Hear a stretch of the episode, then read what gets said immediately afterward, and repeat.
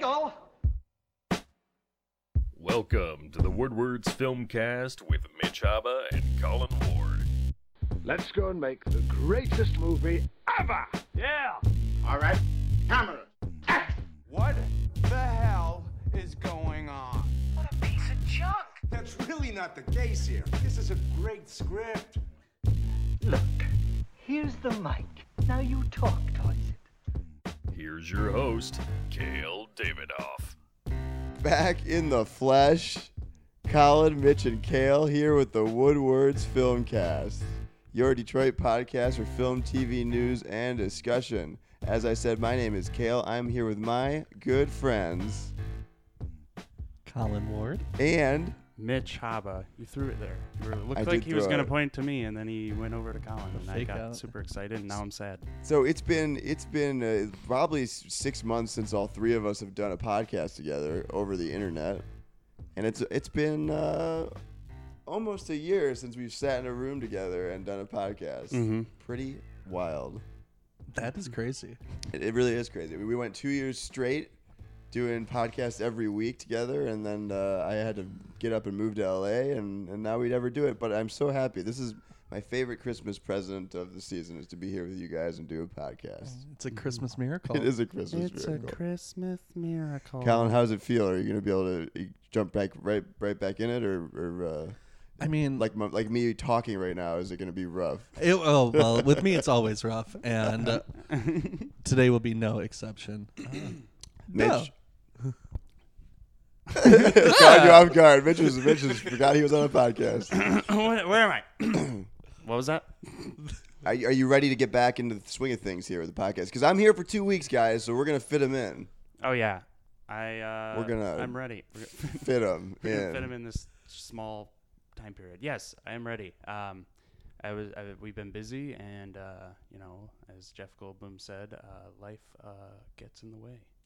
Life, I, that's exactly that's what he said. Very true. It gets in the way. it's, it's right.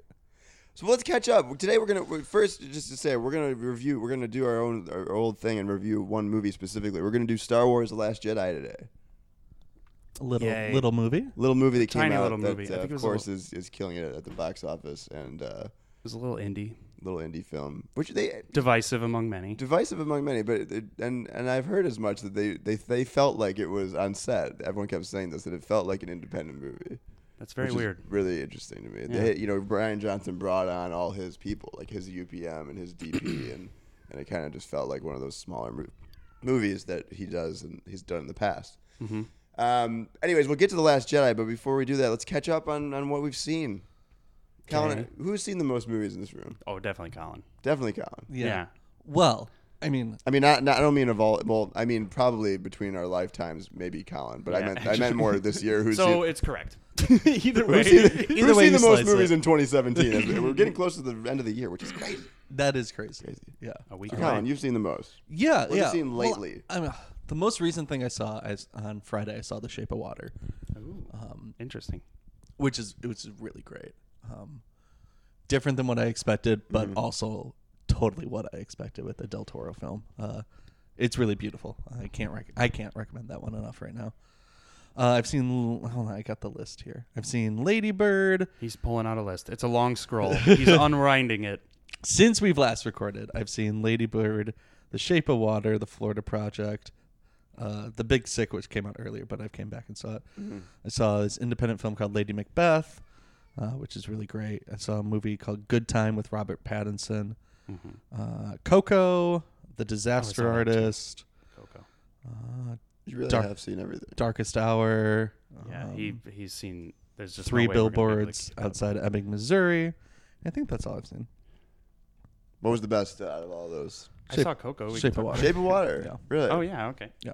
Um, la- was Lady Bird all? T- I've heard a lot. No, a Lady lot Bird's. about La- Lady sorry, Bird. Lady Bird's ahead of Shape of Water for me. Sorry, Okay. on my list. There we yeah. go. Phony. I know. No, they're both. Those are both really good movies. Probably the two best things in theaters right now. I would Okay. say. Okay. I saw Coco. I loved Coco. I loved Coco. It was beautiful. Like physic physically. Um, Physically, it was physically challenging. physically beautiful. It was vi- visually beautiful, and uh, I really like the themes in it about family and they they tell a lot about uh like that holiday and that that I didn't know about. Exactly. That's what I was really surprised about. Like how, like when I see that holiday, I see it like in the James Bond Spectre, and I see like a parade of people, and you don't know what like that holiday is really about. It's a really beautiful Mm-hmm. holiday, and I think they like, I mean, judging from my perspective, I think like they treated it with like a really nice like touch to it. Yeah, they did. That's And- good. That's good to hear. I always, I always see the Day of the Dead in like a trailer or something, and I'm just like, uh, it's like it's such a beaten over the head s- symbolic. It really is. You know, like it is. People They- are wearing skeleton Yeah, masks. I mean, and they put it in a lot of stuff. So It looks so spooky. so you're saying it's a fresh, it's a fresh look at that holiday. Yes. Well, maybe like it, it's first honest look. look. at the holiday. Like they really Well- talk about it. It's not like The Book of Life is not really about that holiday, but everybody's designed like that. Like I don't know. You've seen? Have you guys seen the Book of Life? It's it's beautiful. I mean, but a lot of people were were saying, "Oh, Coco's just a ripoff of Book of Life." No, the stories aren't even really that similar. I mean, they're musicians, but it's not the same. we, we I'm sorry. As an aside, as, at off off camera, so to speak, we have a special guest here, a little little kitty, uh, that Colin's sitting and uh, is eyeing us and and meowing at us. So if you hear uh, Bobo, Bobo. if you hear Bobo chime in, um, He's a very talkative, affectionate cat. we'll try to get Bobo's opinion on The Last Jedi. I didn't know he could get up that high on the table though. Oh yeah, cats could. He could jump up there. I bet if he wanted to. He better not knock over my pineapple. That's all I gotta say. Um, Mitch, what else have you seen besides Coco? um, I saw Blade Runner 2049. I didn't see that. Did you see that? Oh yeah, I did see that. Yeah. Now that movie, I think, is one of my favorites of the year for sure. Um, I saw it t- twice and picked up something each time. I know it's three hours long. Yeah. And but it had me, like it grabbed me from the beginning of it, and I was completely in. Uh, Denis Villeneuve again. He he knocked it out of the park. I think. I, I think it's a visual masterpiece in a in a way. Um, yeah. Yeah, it's it's absolutely beautiful. Yeah. Uh, I since like seeing it, maybe it's because I haven't seen it since like the day it came out, and I've seen so much since. Mm-hmm. I kind of forget what that movie was about, and like I mean I don't, but like I was like, what is this movie trying to tell me? But it, Right. that just might be because I haven't seen it. In Yeah. Well, a really long time. It's a direct sequel to Blade Runner, but it, it, direct in the sense that it's actually in that world, Right. in that storyline. But it's set uh, in 2049, which is about 30 years after the events of the first. So Which is really funny thinking about that because Yeah. we're there right now. Yeah. yep, we are. This is not what what. it's not what it happened. But I, I read some. It might be worse than. Yeah. We might be in a worse timeline. well, it led Ridley me. Scott I don't know about that, but it led me. it led me on a interesting like, um, wiki search about like that world and like why it's like that. And a lot of people in the times, like in the 70s and 60s, they predicted an energy revolution, where like you know why we have flying cars, why Right. there's everything is. It seems like there's power is no issue. Um, but instead of that, we went through an information revolution. Right. So we created the internet and whatnot, and our energy is still, you know, obviously getting better, but whatever. It, it's really funny to me, not to go on a tangent here, but when you watch Blade Runner, the original, all the things that they thought of that we would have, all the flying cars, all the possibilities there, but they never thought for a second that you could take a picture without film. right. I mean, like they, Digital they doesn't that exist in Blade wasn't Runner. a possibility in anyone's mind. And they they explain it in this movie also to even add on to that of about there was a blackout, and it was like oh the great blackout of 2025 or something like that. So like it wiped out tons of records that as well. So they're even more analog in this That's movie. interesting. Yeah, it's Nice. cool. That is cool. that movie looks beautiful. Oh, and the s- production design, the cinematography, the, The sound too. Yeah. The music and the sound in it are just. It is a trip. Yeah, I'll Yeah. try to. I'm gonna try to see it. I have a lot of time in my hands the next couple of weeks, and that's one I really want to see. Um, anything else that, that you saw that was uh, Um, Wind worth, River. worth noting? Wind River. Yeah, I saw Wind River uh, with Taylor Sheridan, directed and wrote with Jeremy Renner, Caitlin Ol- Caitlin Olsen, right? Elizabeth. Elizabeth Olsen, jeez, Elizabeth Olsen, the the one Olsen sister that actually made it somehow. she waited. She didn't get into the movies on the early She age. waited. Yeah. she, she wasn't a baby. yeah. um, and Gil Birmingham and some other people, and I liked it a lot. But it's one of those that I'm never gonna watch again. Huh. They're without well, yeah, there's spoilers. It's centered around a rape and a murder, And There's an intense scene. yeah, Have you seen it? Yeah. Okay. yeah, and then and Did, wait, did you guys not think? Because I've heard from a few people that like it's amazing. Is it? Is it? You don't, I think you it's don't an find that? amazing procedural. It's well acted, and it like it's good at telling you like what it'd be like to do police work all the way out Uh-huh. there in Montana or Dakotas or something. I think it's Montana Something like that. where there's just nothing, and um, yeah, and she's like an out of, you know, fish out of water She's the young new FBI agent. FBI agent who was assigned to this case. Yeah, so she's like used Sicario to a city. Is it kind of like Sicario? kind of, but this is like completely different. Like they, Taylor Sheridan also. yeah, like somebody's in trouble, like and is dying, and she's like, "We need to call an ambulance." And they're like, "It's not gonna get here for another two hours. Like he's just gonna have to die." it's like, all right, I get it, but it, it it put like really awful images in my head, like for a good week or mm. so afterwards. I was like, and I knew it was coming, but it still it really affected me. Yeah. Yeah, I I really really liked it, and I think it's a, it's a cool story, and it was like like I mean, as far as like the writing was concerned, but like to me, it didn't have like the kind of heart that Sicario had, and it didn't have like the kind of character development that uh like Hell or High Water had.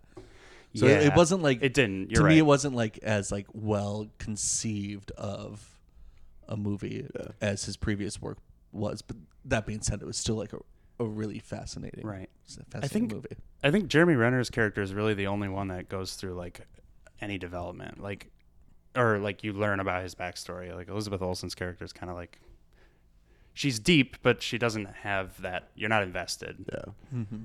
But then Gil Birmingham's character I liked a lot as the father of the the girl who was murdered and raped. Boba. but yeah, that that scene, the really intense scene, uh, I wanted to kill all those men, and it just it made me really angry. Rape rape scenes are rough, so not fun. Not fun. Oh, and Jon Bernthal's in it, and you think he's gonna be a bad guy, and he's not. I'm I'm into Jon Bernthal. I'm Yeah. watching The Punisher, Oh yeah. Oh yeah. and I saw Baby Driver. Oh yeah. I saw Baby Driver. So here's what I saw. I haven't really not been to the theater. I saw Thor. I loved Thor. I thought Thor was really awesome. Like And we also you know, not not gonna be like my top movie of the year, of course. You know, I don't. But it was like super entertaining. I would like watch that anytime. Like it was extremely fun. super fun. I I really liked everything about it, but my only gripe is I didn't feel like any of them were gonna die at any point. Yeah, I mean, and you're right. You have the there's the Marvel like you know there's no consequence. No, going on really. there. But but also like out of all the Marvel films, it's the one that I also didn't expect any sort of like. I just want you know they're just it's a com. It was basically a comedy, mm-hmm. and it was fine. They like they ran with it more even more than Guardians. Um, I thought so that was fun. Uh, so that was the only movie I saw in theaters I think in the last few months besides Star Wars three times. Um, but I did I did I did some traveling, and I did some plane watching. Uh, I think the only movies that I really finished were uh, Baby Driver, You saw it on a plane. which I saw on a plane with with with. I tried with two different sets of headphones. Just how he intended. Hold on, I, this is hilarious. It's- was it I- edited too? uh, probably. I don't know. How do I know? There's not much. There wasn't much swearing in it, I guess, but there. no, well, they, they were swear. They they don't edit Okay. swearing out of that. Sometimes stuff. they do. I don't know. They edit like nudity. I think out of Ah. airplane movies. Really? Yeah. Yeah. think. Oh yeah, they edit the hell out of airplane movies. But I watched it. So the my Delta screen and and device, the the the input wasn't working. So I I watched I watched uh, Baby Driver with one headphone in, basically, because the other really side got the wasn't surround working. sound of the, So- the yeah, it's not like music or But, anything's you know, a crucial part but, to that you movie. know, but in a way, but in a way, so is deafness. So it it really was an interesting way to experience Baby Driver. Yeah. Um, I thought I loved Baby Driver. I thought it was awesome. I think that there might be a little bit of overhype. I think in terms of just like when it came out, I think it was like everyone was super into it, and I expected more maybe from like a a rewatchability standpoint, I don't know. Like I don't, it's not a movie that I like. Like it's fun, but it's not something that like I'm gonna watch a bunch of times and pick up on little. Th- I don't know, but uh, totally fun, totally awesome. Totally weird with Kevin Spacey now. Like Oh, totally like yeah. it's hard to take that out of the movie now. Yeah. And I I it sucks, you know. That line where he says, he's like, I was so impressed by the balls, balls on that kid. I mean, it's essentially a story where he, he, you know, he picked up a little fourteen-year-old boy and and took him under his wing. Yeah. that's like really what the story is about. So it's a little bizarre, um, but you know, Edgar Wright, awesome job. Like, great, So good. Great, great movie. I mean, it was really awesome. Um, and then I saw The Big Sick. That movie was great. That was a, that's an amazing movie. Mhm. Like, and and and uh, Ray Romano and Holly Hunter were like awesome. Yeah, like, they were. the most like natural, like real feeling parents I've seen Yeah. like in a movie Oh, yeah. in a long time. Yeah, Yeah, for sure. totally. And I, I think there might be a chance, but I well I don't even know with maybe Golden Globes and stuff. Has it been? I, thought the script was really well written. It got shut out. basically. It was like I just it wasn't anything. No. I just think that like I that for a, a comedy, I think th- this has a I don't know. It's um, it it, it deserves more than it's ever going to get. I think in any sort of accolade. But I, I thought The Big Sick was incredibly well written. Yeah, very well written, very well acted. I think if Holly Hunter isn't nominated, I'd be pretty upset because I, I think she was like the standout. You think she will be? I think she she'll be nominated for supporting. Really? Yeah, I she hope. was great. She was I hope. You know, it's. I think And and we hope. we worked with her. She was in Batman vs Superman. Oh, Um, right, she played the congresswoman. Yeah, total like sweetheart from all uh, accounts. I mean, I had people that worked closely with her, and she was great. So it's good. It's good. There's some good people out there still, believe it or not, in Hollywood. Yeah. Um, so yeah, that's basically all I saw. Um, I did go to a, my first film festival ever. Ooh. Oh And yeah. I Tell us the- all I about went, it. I ve- very briefly. I think we maybe we'll talk about it later once you guys see it or something. But uh, the movie I Oh, yeah. produced way long ago, New Money, we premiered at the Black Nights Film Festival in Tallinn, Estonia, Baltic country, uh, just uh, just south of Finland, just uh, west of Russia. It was a really awesome experience. Um, I only saw one other film while I was there. Then I, I think that Was part it of it, English language or? it was uh, it was an Israeli film Mm-hmm. called Foxtrot, which is really good. I hear that It's- really it's, good. It's really good. Um, Okay. You know, c- controversial in a lot of ways, I guess, but uh, totally well made and, and and really interesting movie. But you know, I was in Europe for five days, and I wanted to. I've never really been to Europe, so I spent most of the time exploring. And Tallinn's a, a really awesome city and a really cool, exciting country. And uh, the film festival in general was just it was really well put together, and it was awesome.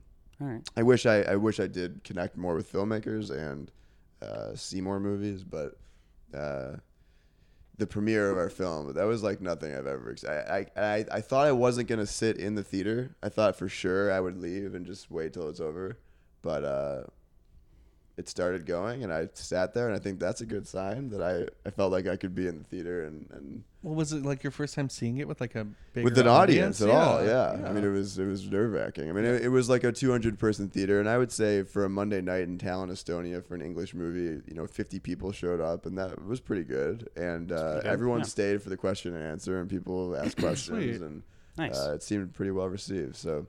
Um, that Cool. was just I don't know. As an aside, that was like a really cool film experience that I had. So I didn't go see a lot of movies, but we did go to a film festival, and it does it gives you the bug. Like I, I do want to go to more film festivals and do stuff Yeah. like that, Mhm. even if I'm not playing something. Like yeah. there's just so much to see, and I, I, uh, I do want whether New Money is gonna be there or not. I really, really want to make it a point next year to make it to the Traverse City Film Festival. Mm-hmm. I think as a group, it That'd would be fun. It would be fun to go up there for even a weekend. Yeah, I think that'd be fun. Cool, but Totally. we'll see. That's goals, goals for next year, 2018, Alright. New Year's Yeah. resolutions. That would be fun. That would be fun. What else? So that's film catch up. Do we want to talk about any? Uh, do you have any any award news before we hit into Star Wars? We should probably mention some of the Yeah. that. No. Uh, Bring me up to date because I'm just I'm not even uh, having not seen these films. I'm not really uh, immersed in, in what's being talked about and nominated and uh, Yeah. pumped up before we go into Oscar season. I mean, I think the biggest ones that came out so far have been the Golden Globes. I mean, Screen Actors Guild came out, Yeah. but it's more or less follows the same kind of type of line with that. Um, for Best Motion Picture Drama, we have oh, we have Dunkirk, The Post, The Shape of Water, Three Billboards Outside Ebbing, Missouri, and Call Me by Your Name. I have heard. Is Call Me by Your Name? Is that here? No, Yeah. it doesn't come here till mid January, and I'm livid. What about the Post? No, Mm, I don't think it comes here to the beginning of January either. Okay. See, Oh, I think of Call Me by Your Name. Call Call Me by Your Name. Yeah. Call me. I don't know anything about that, but I've heard a lot about it, and I think it's in, it's in LA. I think already. Yeah, it's been in LA and New York Yeah. for a, for a while. Um, but other than that, uh, so the post you haven't seen and Call Me by Your Name you haven't seen. Mm-hmm.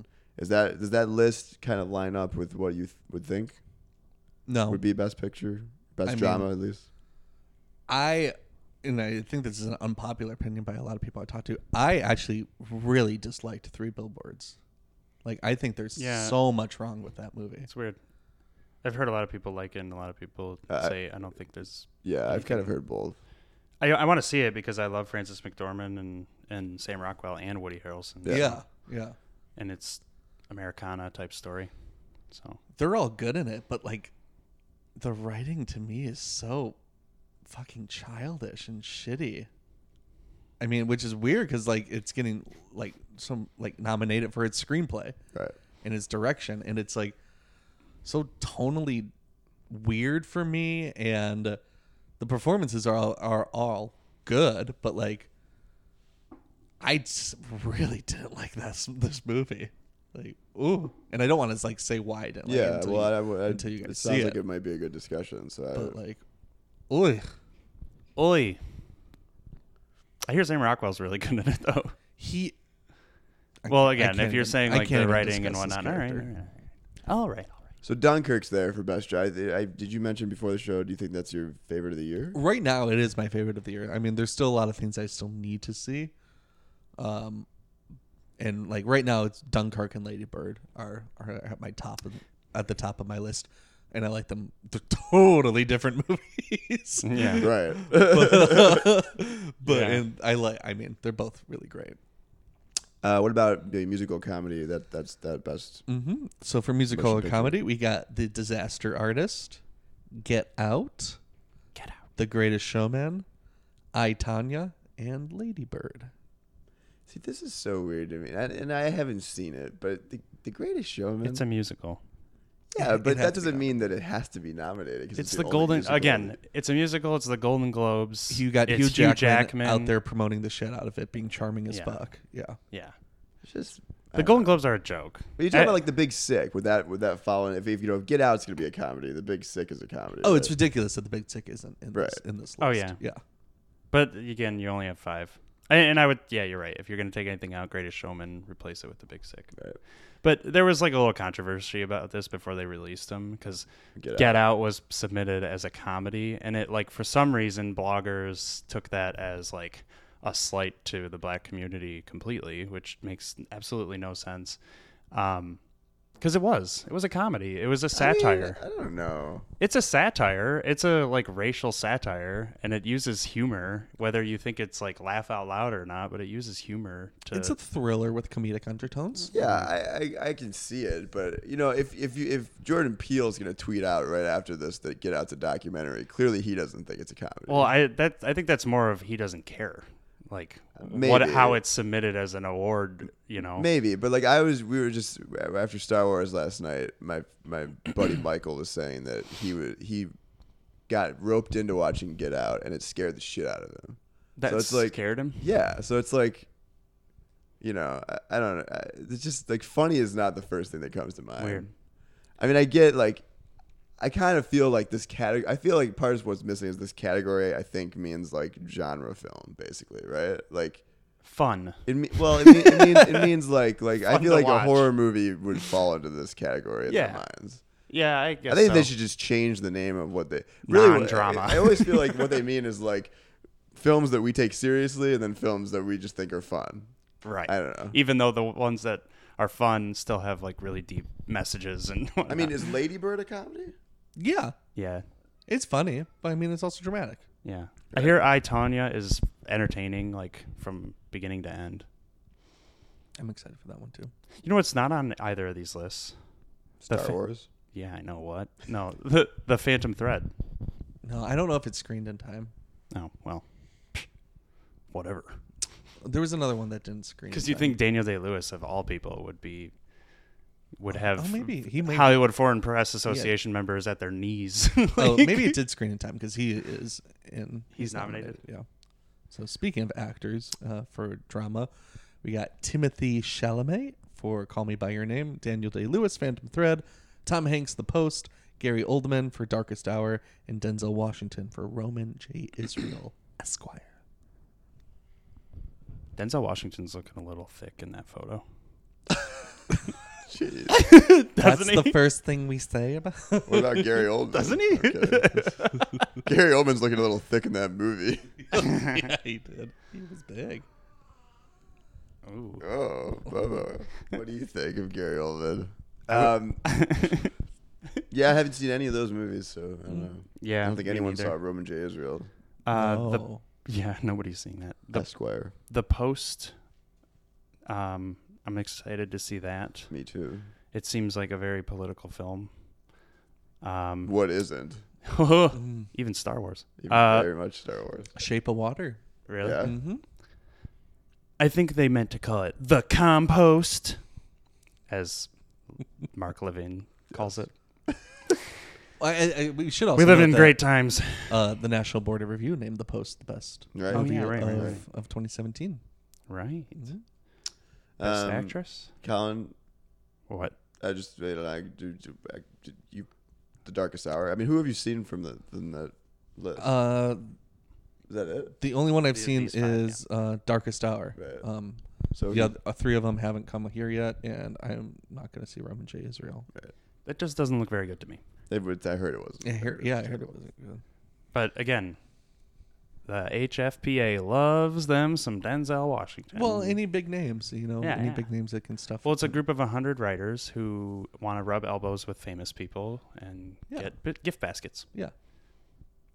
What about women? What about? What about? It's been rough times, What's the Kel. deal with women? What's what's the deal? Uh, for actress in a drama, we got Jessica Chastain for Molly's Game, Sally Hawkins, The Shape of Water, Frances McDormand, Three Billboards, Meryl Streep, The Post, and Michelle Williams, All the Money in the World. I haven't seen any of Can I? these. Can I? Just, I don't think the Hollywood Foreign Press saw All the Money in the World, actually. I honestly don't think they did. Is that the one? I don't think he likes his butt. No, scratched. he doesn't like the butt scratch. Oh, Yeah. sorry. I was told that. He looks like he wants to kill. We're talking you. about the cat. Guys, they can't see what we're looking at. yeah. it's just our friend. Um, Uh, can I just say that? So, as a you know, I went through my OC phase, and we've kind of switched to Dawson's Creek, and uh, I will never. I don't know if I'll ever look at Michelle Williams as a respected actress anymore. oh, she's a treasure. I'm kidding. you know who I get her confused with? Carey Mulligan. Okay. Yeah, Yeah. Is Michelle Williams the one in Drive, or is that Carey Mulligan? That's Carey Mulligan. See? they look the They same. do look, they do look the exact same. Yeah, no, like, they do look similar. like round faces, short blonde haircuts. Um, what about the comedy people? Uh, Really, really, let's do, let's do that, and then we'll. yeah, I just wanted to do these ones. Um, actress in a comedy, we got Judi Dench, Victoria and Abdul Hel- Helen Mirren in The Leisure Seeker, which is a movie. hmm Margot Robbie, I Tonya, Saoirse Ronan, Lady Bird, and Emma Stone, Battle of the Sexes. Who, do you, who do you think? I wanted to see Battle of the Sexes, but. I never got around to it. I mean, I think Saoirse Ronan's got that one Okay. in the bag, right? I would like to see her win an Oscar because I thought she was good enough to win it in Brooklyn. Yeah, she's had a really. Good, I mean, ever since Atonement, she's like every performance she's given is really good. Mm-hmm. She's a very good actress. She seems like a really fun lady too. Every time she's on, fun lady. Every She's a she- nice lady. She's a- like a such a super gal. lady. Uh, every time she's on a talk show, she is very um, personable and funny. Victoria and Abdul. Interesting. Uh, for actor in a comedy or musical, we got Steve Carell, Battle of the Sexes, Ansel Elgort, Baby Driver, James Franco, The Disaster Artist, Hugh Jackman, The Greatest Showman, and Daniel Kaluuya. Am I pronouncing that right? Yeah, I Kaluuya? so. Kaluuya Kaluuya? for Get Out. So, did you see the Disaster Artist? Yeah, I did. Didn't say that. Sorry. I You did. that. No, you did. I was just confirming. Yeah, what, did. what did you think of uh, Jimmy? Jimmy. I mean, he was Jimmy really Franks. To be frank, he was really good in it. I mean, he, it's, he's the real selling point of that movie. I, I, Have I you feel like seen that'd be a fun role to play, and I and if Yeah. you could really, I mean, but you also might chew up scenery. yeah, yeah, Yeah. yeah, yeah. Um, well, wait. Did, did have you guys seen the room? yeah, I've seen, like, I've seen, I've done a lot of the YouTube The best, highlight best reel? of the room. Okay, I feel like it's only a movie you can see in theaters because everybody else laughing. And I want to go to one of those LA. I think like- there's one coming soon to this area, like to Landmark or whatever. Yeah. But yeah, yeah, I they mean, show it all the time. You can find it. It's good. I can't remember if like I felt like a real good like emotional arc to Franco's character, or if it was kind of just one note the whole time. But maybe that's what it was intending. To well, have you ever so- seen? Have have you you ever ever seen seen Room? interviews with Yeah. Tommy Wiseau? That guy's nuts. The, uh, James Franco was on WTF uh, with Marc Maron, and he was talking about stories with uh, Tommy Wiseau, and they're fucking weird. They like he's like, "All right, Tommy," and he's like, "Tommy, what was your favorite part of the movie?" And I guess he was like. I really like the part with Greg swimming in the pool. and like the one with him swimming in the pool, like there's this like inconsequential little Right. part. It's like him and his girlfriend swimming in the pool, and he's like, "Yeah, it's just so joyful and happy. It's my favorite part." It's like, "All right, man." he was the, both of them were on the Howard Stern show, and uh, Tommy Wiseau too. yeah, yeah. thought It started with just weird. Franco, and then uh, he came in afterwards. And Franco was telling a story about like how after he first saw the movie, he was like, "I like ninety nine percent of it." and Franco was like, "Well, what was the one you did?" Like, and then he goes, "I feel like the lighting at some points were." That's amazing. that is awesome. yeah. He's a weirdo. like not like something was wrong with like how He's you every failed film student ever. Like, Yes. but but I- it's But rich. Awesome story. It's an awesome story. Like I don't know. 'Cause There's he- something endearing about it. Yeah. Because, I mean, it is, I'm sure that's part of the movie, but like, he made a terrible movie and he was expecting it to be like fucking Cat on a Hot Tin Roof, you know, his little like dramatic short story. And, uh, yeah, and everybody's laughing at him. And, but hey, he brought joy to a lot of people. Yeah, so. he did. And he's, he owns like all the rights to the film. So Right. anytime somebody wants to show it, he gets a lot of money. That's awesome. it is pretty awesome. It is really awesome. That's the American dream right there. yeah. Just Fail upwards. succeed by sucking. Uh, just one other note on the the Golden Globes in the supporting actor category. Just wanted to note that Christopher Plummer got nominated for all the money in Yeah, the that's world, nuts. And which is why I don't think they've seen it because I don't think the film was shot and cut and edited yeah, it's that's yeah. with his added performance in it yeah. in time for these to come out. I thought they like just finished it. I feel like he's gonna get a lot of just like it's amazing how quickly he learned the role. Like it's gonna Yeah. be like a lot of that. Like Come on, he's an Yeah. actor. You know, I know. Yeah, yeah, It's just- that's just knows how to his little job. Yeah, he, like, he knows the lines that. and he can act. That's Uh, his job. yeah. Wow, how impressive! He was able to take on a short, like, fifteen minute screen time role. I had a really I didn't know about that movie at all, and when this whole thing went down, I I you know kept seeing headlines about it. I literally thought because it was in quotes, I thought they were saying like, I just knew that it was this um, Ridley Scott, right? Yeah, Yeah. yeah, yeah. This Ridley Scott movie that Mark they're going to replace Kevin Spacey with Christopher Plummer, and I always kept thinking he, that it was a quote from Ridley Scott that we'll take all the money in the world to to to make this movie right and replace him. Like I thought that's what it was. I didn't know that the they were actually doing very that. confused, very like Abbott and Costello routine in my head going on with the headlines for that. Um, yeah, let's get into Star Wars, guys. This is the third Star Wars movie we reviewed on this on this podcast. We started with The Force Awakens in 2015 and Rogue One last year, and uh, and now uh, Rian Johnson's The Last Jedi, Episode Eight. Um, I've seen it three times. Twice. Col- uh, Mitch, you've seen it twice. Twice. Colin, Yep. you've seen it once. Once. So, but collectively, we've seen it a lot of times, so there's a lot to talk about. Um, I I really, uh, as I've professed a lot on the show, I'm a huge Star Wars fan, so it's hard to just watch this as a movie. Um, uh, there's obviously a lot a lot to talk about, but we'll we'll try to be clear and concise and and, and get through as much as possible here. Mhm. Um, There's a lot to get there. there is a lot to get through. to be honest, I don't like. I've I've spent the last two weeks talking with everyone about this movie, and it just seems to be such a contentious movie for some reason. At work with friends, like getting into kind of verbal fights with people about it. Uh, It's been super. It's been a really fascinating snapshot of fandom in general, not just Star Wars fandom, but just the way that people, you know, pos- they claim to possess something. Really, I guess, and that's not necessarily theirs. Maybe like the Force and the Jedi. Um, but uh, so I don't know where to start. To be honest with you, I have notes in my phone here, but I think we should just just take it away. Um, you want to do like non spoilers first? no, let's. The, I look. If you haven't seen this movie, you shouldn't be listening to this. This is a. This is the kind of movie that I don't believe this with all movies, but you shouldn't.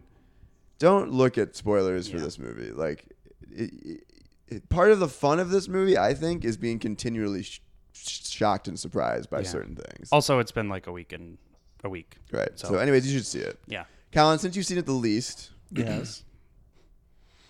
you really only have your first impression. Yeah, yeah. So, that- so that's what, what, I was going to say too. Like, I saw it opening day, and I I haven't seen it since, of course. But um, so I'll try to remember everything I uh I I thought about it and the time I, I saw it. Uh, I loved it. I really, really loved it. Not only was it like fun and the action was great. All the performances I thought were really, really solid. Yeah. Visually, it is striking, beautiful, different looking vibe to it. Story, it progressed and developed characters way more than I thought it was was going to, and way more than it needed to, and it, it only added to what I, uh, to how I liked this movie. Uh, and for being two and a half hours, that was like the most enjoyable two and a half hours I've had in a theater in a long time.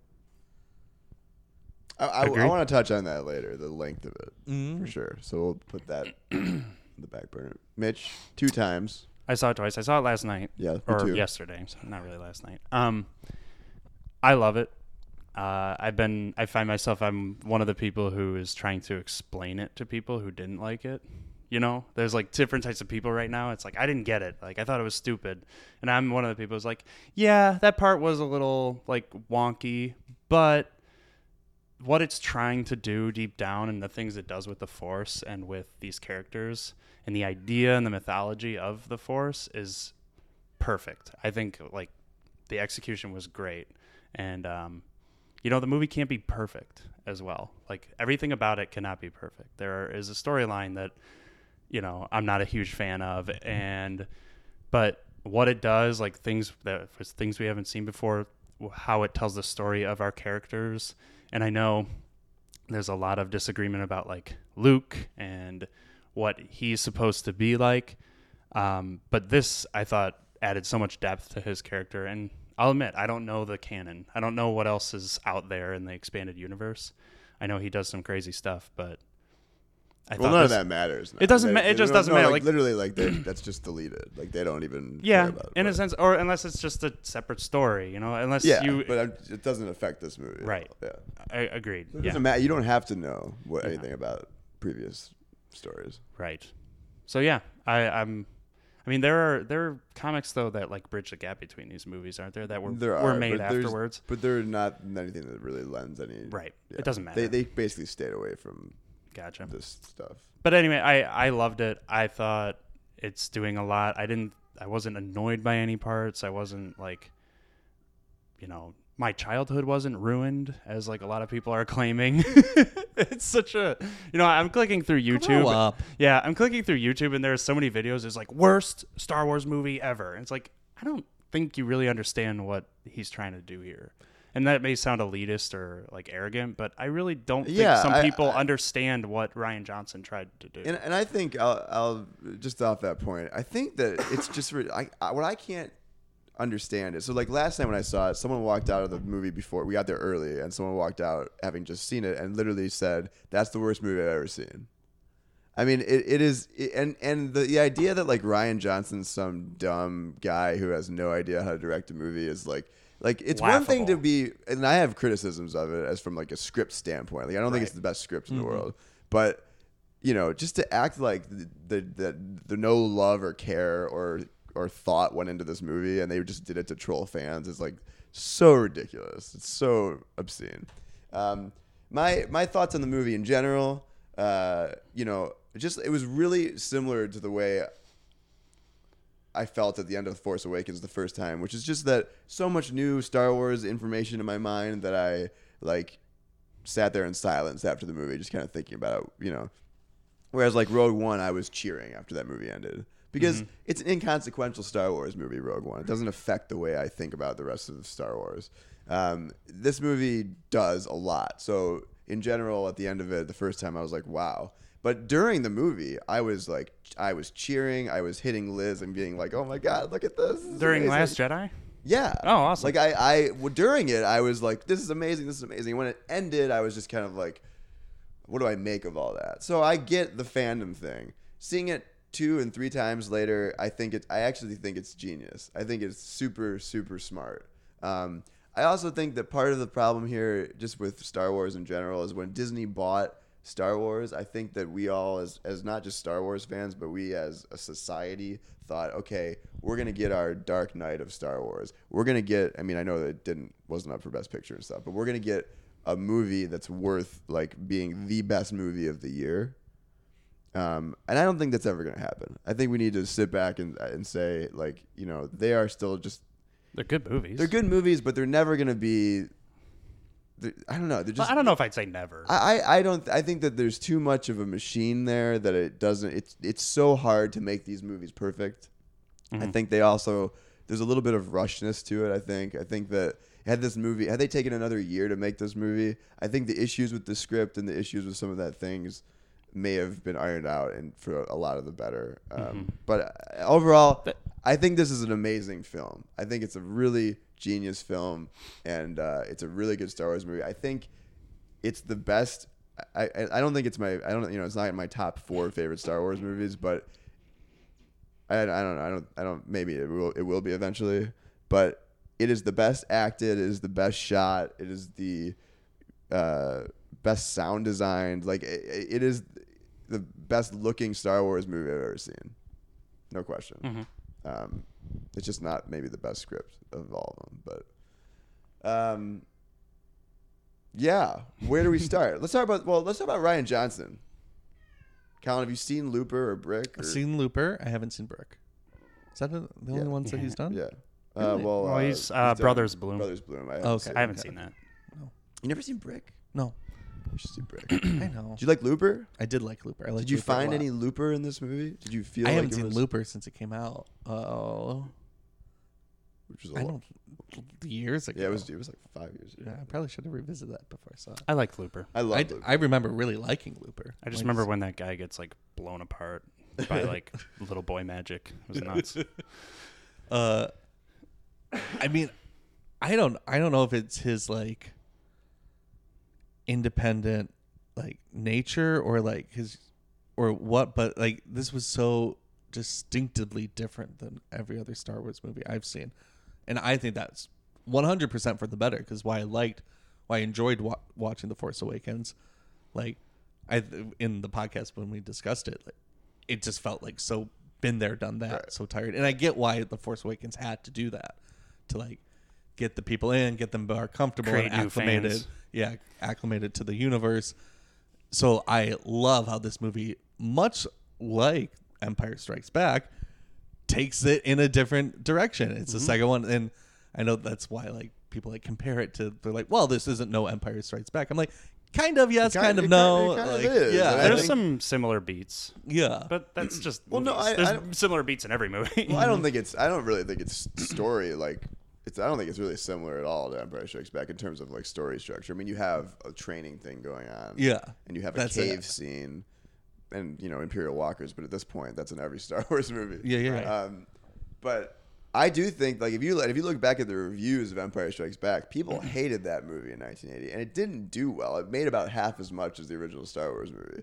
So, and I think over time, and having that bookend of Return of the Jedi, like I think that this will be the same way. I think that Episode Nine will change the way a lot of people think of this movie once they they see it come to a complete story.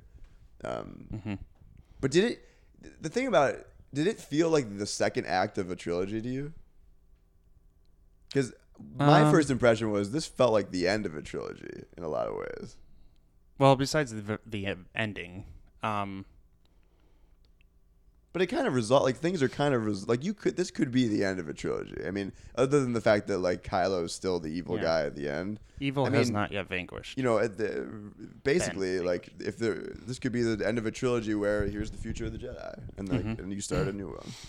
Yeah, I mean, other yeah, other than the end, I I would I would say It's almost I- it kind of feels like it could be the beginning of like a story too.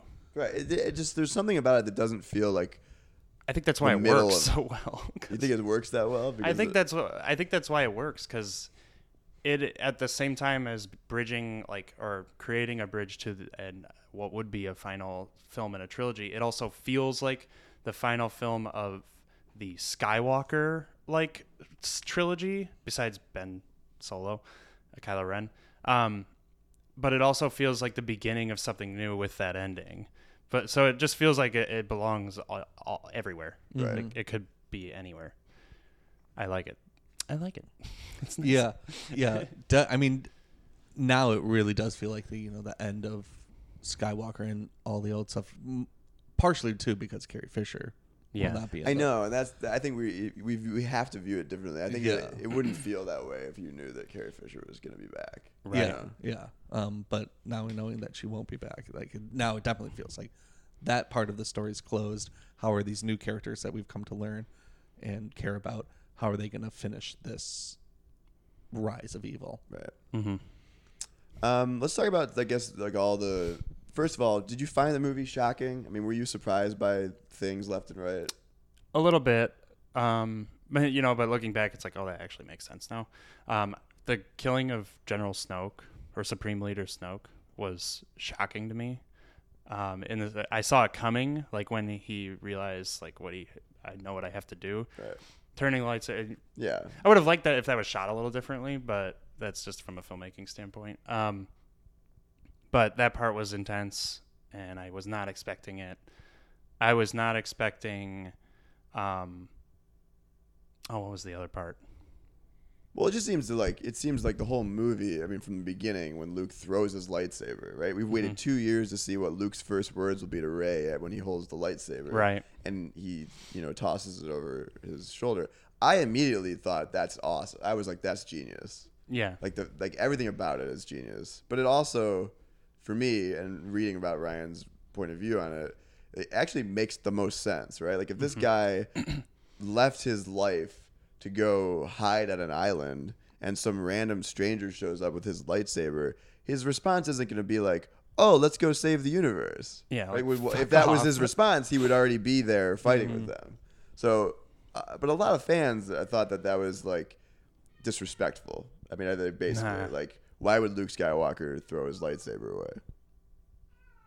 Granted, the last time we saw Luke with a lightsaber in Star Wars, he threw his lightsaber away. So I don't know what everyone's freaking out about. It actually Right. makes total sense that Right. he doesn't want to fight. But did you- were you shocked by that moment? I mean, what did, what did you? Because you know, like when I before we saw it, I was sitting with Liz and I was like, "What do you think's going to be the first thing that Luke says to Rey?" And essentially, it's nothing. Mm. Right. I I don't think I was Fuck off. I wasn't shocked by anything per se. I I was surprised by by, by things that happened, and I, I think we mentioned we were talking about this a little bit in our, our group chat about how it takes ideas of like Star Wars and like beats that are familiar with Star Wars, but kind of subverts them and like takes them doesn't do what you expect to be done, and that's that's really what I liked about this movie. Uh, I mean, the whole scene with S- Snoke and the you're like, oh, this is this is our Return of the Jedi moment. We're gonna get this, and then at the end you're like, oh, well, well we, we didn't get that. Yeah. What? It subverts your expectations. Not to overuse that term, but it, it really does. It, it thinks it's going one way. You think it's going one way, and then it doesn't. Then you, th- because of that, you think it's going another way, and it doesn't. It's like, all right. Even like to the to in, in my mind like Holdo, uh, Laura Dern's character. Mm-hmm. I think you expect her to be bad, right? Like I I expected. Well, the her, like- music tells like and I and I just like I thought like okay like they're not actually tracking the ship. Holdo's telling them where they Right. are, right? Like I thought for sure it was gonna be something like that, or and everything from like Benicio del Toro's character who just like.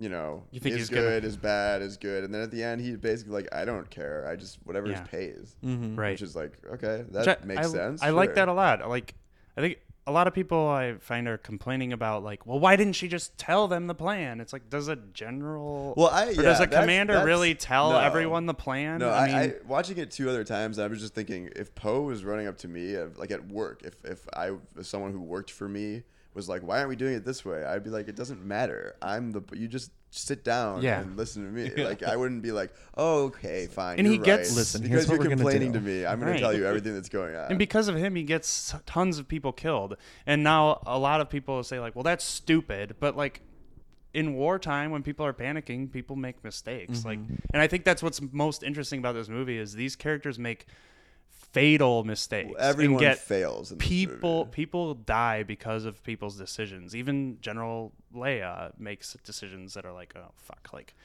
But yeah, But but what I love about Poe, I think that Poe's character doesn't get enough talk in, about in this movie hmm. is that he basically like and well really Leia's character. Mm-hmm. So like Leia basically Poe is Rey to Leia as like Rey is to Luke, right? So like Leia's training Poe to be a general basically. Mm-hmm.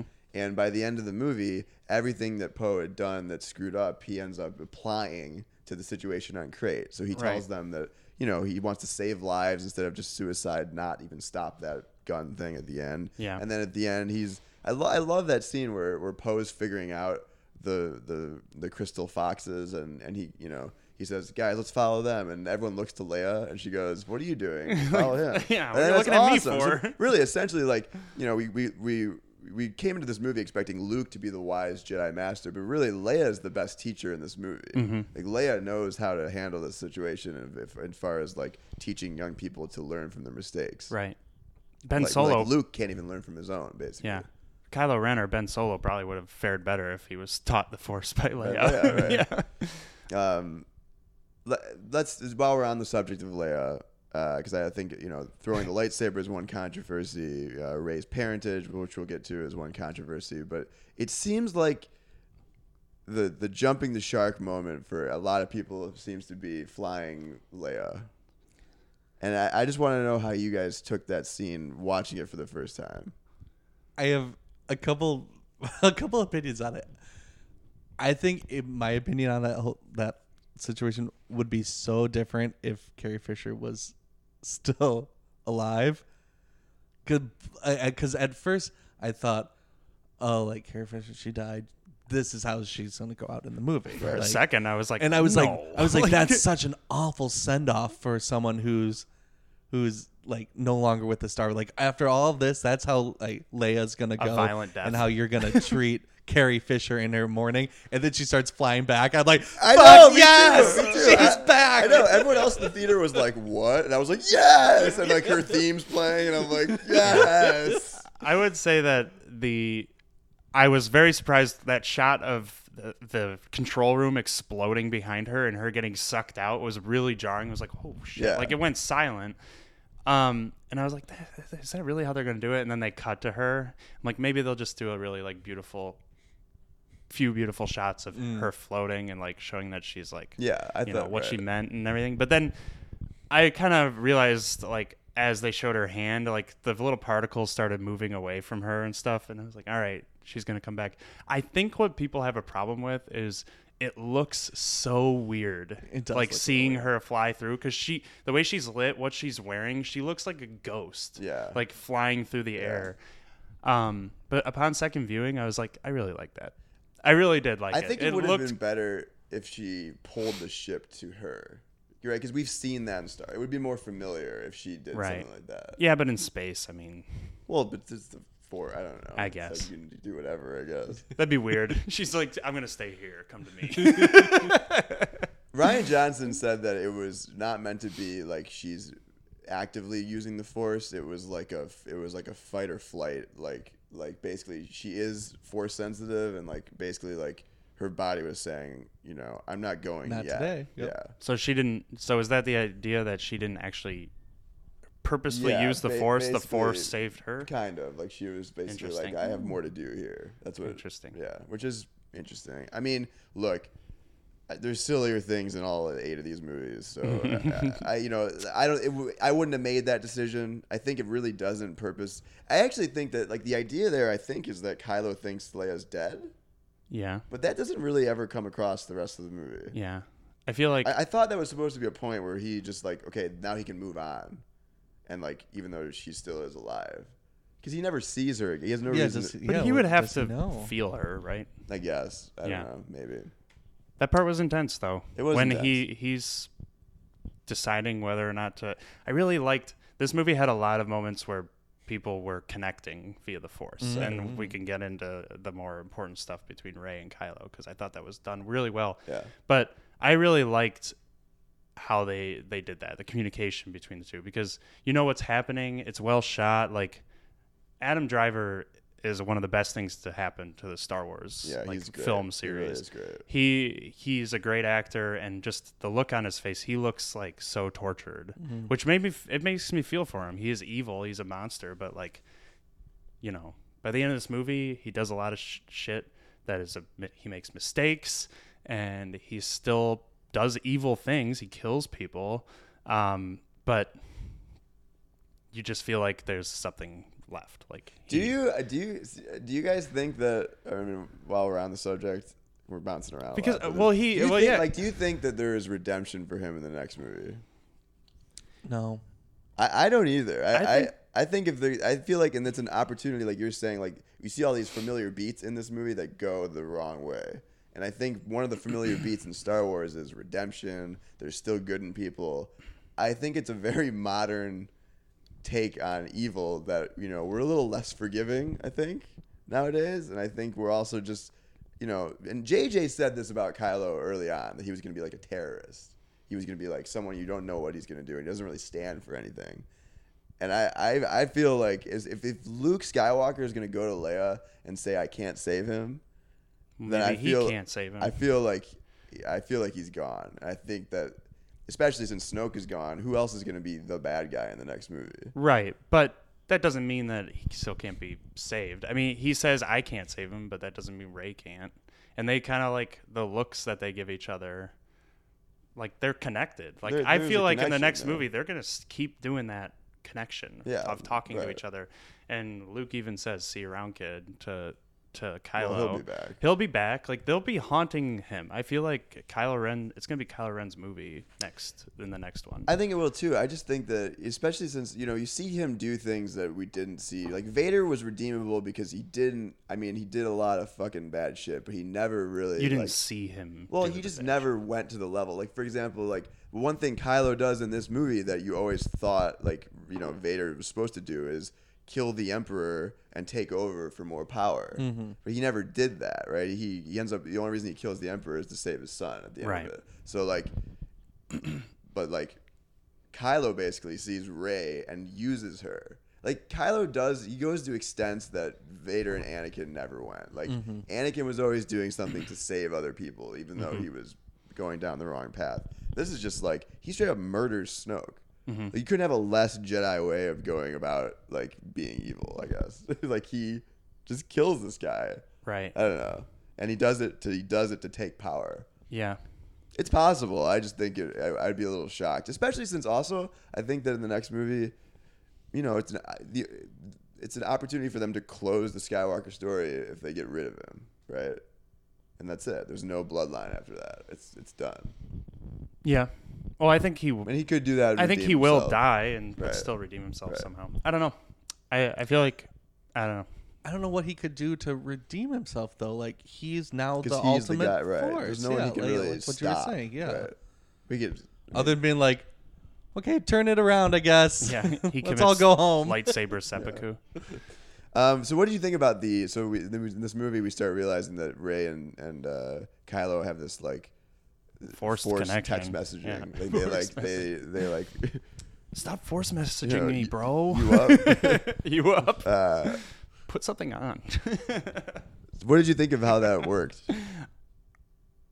I, I, I, I, those, I love those scenes. Uh, I- they were my favorite part. Yeah. Of the My movie. favorite part of the movie. Uh, but I, I'm, I'm a little confused. Is was it Snoke that was doing it? Did they do it after he Snoke died? Yes, they did it once afterwards. So you have to wonder: was I mean, did Snoke do it? Did Snoke open something up, or is there something else connecting them? Right? Yeah.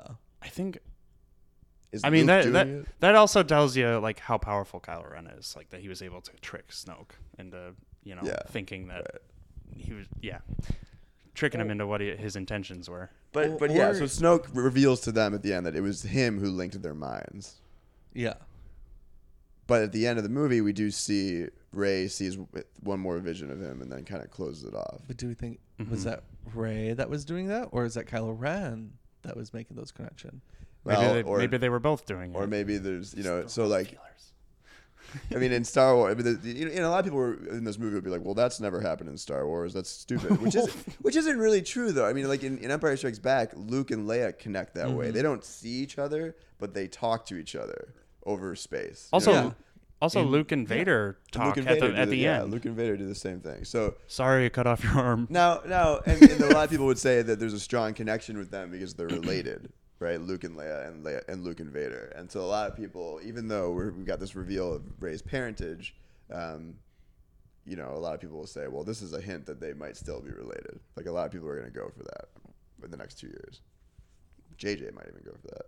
I Um, loved that Rey was. Uh, sorry, just I love that Rey, Rey's parents are no one. Let's let's uh, let's talk about. It. I it. love that idea. Yeah. So here, here's what's here's what's really interesting about this whole Star Wars universe that they've that this new universe that they've created. It's like the anti Marvel. They um they they didn't have a plan. Like it's very clear right now that they they made Rey and they didn't know what they were doing because uh, from all accounts, unless this is all smoke and mirrors and they're trying to set us up for another twist, Rian Johnson said they gave him the Force Awakens movie. They said, "Here's what we made. You can do literally whatever you want with what JJ presented." I think And- that's awesome. And he did. I think it's awesome. I think honestly, as much as I love this movie and all those decisions, and I love if, if Rey is not of a Skywalker lineage, I think that's cool. I think it's really awesome. I think it's powerful. I think it's a little. We'll see if it works for these three movies, and I think it's also maybe not fair to bring JJ back in that sense because now it's not as pure. I want to go back. not- it's, well, it's not going to be as pure of a organic. You know, you now you do what you want because mm-hmm. now he can say, well, if I didn't like what Rian and I guess my question is, do you think what Rian, a lot of the choices Rian made, because uh, okay, if you watch The Force Awakens, you have to be either like completely stupid or like unwilling to believe that like everything that JJ does in that movie suggests that Rey is related to someone in that movie. There's there is countless images and voices and Yeah. shots and Maz Kanata asking Han who's the girl and they cut like he has an answer. I mean, there's so much stuff in that movie to suggest that Rey is mm-hmm. someone related to that movie. Do you think it's disrespectful to JJ to make a movie and just disregard things like that and disregard Snoke's background and disregard the Knights of Ren? Do you think any of that? I'm not saying it is, but do you think it's a little bit of is it like, come on, man, Rian, you should have played along a Um, little bit I because mean, it, 'cause it makes that movie look not as good in a way. I mean, do we know if Rian asked JJ like, what was your intention behind this? I, from all accounts, it has, JJ had no effect on what decisions were made in this movie in terms of race. But I feel like I remember like hearing JJ say like, I read Rian's script and I loved it or something like yeah, that. Yeah, he said uh, if I if I had that script, I would have said I wanted to direct it again. yeah. So But I think that's a very JJ well, producer. yeah, answer. JJ it seems like a like a real friendly guy. Good- good guy, You know, he's like a, the He's not Spielberg pick of battles with the new. Spielberg. Um, Yeah. he so he'll he's a craftsman. He'll do whatever. But I think I think JJ likes the opportunity now. I think it, it sets up like a, a more creative way to tell this story why would you cut to those things? And it's possible that Kylo Ren is just manipulating Rey into thinking that his parents, her parents, are nobodies. Like he can probably read that she wants to find out who her parents are, and he's like, I don't know who your parents are. I bet I'm just gonna say they're nobodies. So to trigger something and you to make her angry. to make her angry or to make her believe that she is a nobody. Um, but I also really like the idea that she'd be a nobody because then that means anybody can have the force, Right. and they reinforce that at the very end of the film. Right. Um, yeah, But I also think that um, so I, I think that I, I guess my answer to my, what I think is it's not disrespectful. I think it's a little reckless in a way, but also I think seeing it three times, Rian also leaves the door open for if if if if JJ wants to go back and say no, you're actually Luke and Han's daughter. He, he or sorry. Which could be Yeah. true. Which could be true. it's 2018, guys. Um, no, if you're actually, you know, you're actually Leia and Han's daughter. I think that there's reason to believe in this movie that there's suggestions of that. As as far as much as Rian's basically said that not that the intention matters, right? Film school intention doesn't matter, but you know, Rian said that really the only thing that when when they touched, basically, uh, Kylo saw what Rey saw in the cave, and then he's inferring that that she's no Right. one. And in his in in so Rian said in both of their minds right now that's the truth. It doesn't necessarily mean that that's going to be the case next movie, and I think that then that's fun, right? Yeah. So you know, here's what I think. JJ, you go and, and see if you're going to continue that. Mm-hmm. Uh, yeah, I can agree with that. I I think it opens the door. I think we're also going to see more f- about Snoke, especially with Kylo Ren's thing. Like we don't know much about Snoke. I don't think that JJ would just be like, "Yep, that's Yeah, it." right, I like. right. I want to know where he came from. Who the hell is this guy? How is he able to stay dormant with the dark side so long? And and get in contact with Kylo Ren. And I don't know. I just I would like to see more about that, and they might do that with him visiting Right. uh, Kylo Ren because as a Force user, if you like struck down someone in anger, they like follow you, which is you know haunting. Yeah. Um, so it'd be funny if he's like in the bathroom, and then Luke shows up, and then Snoke shows up, and they're like, "Ah, you're like, it's my turn. I get him on the weekends."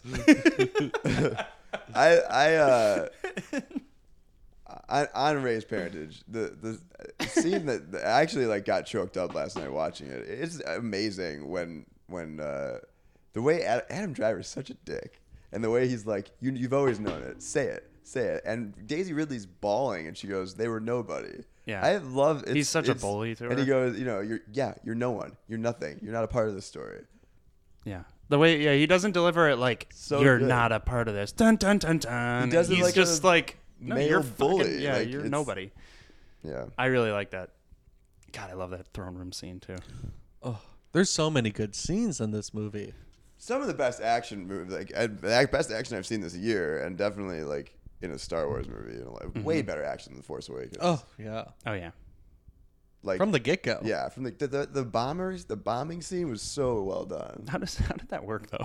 What? I mean, I get like the gravitational pull of the giant thing would pull the bombs down, but like the d- the doors open and the then opens the ship. Like would it then have like that technology of like Yeah, the force field force technology? field, Yeah, probably. All right.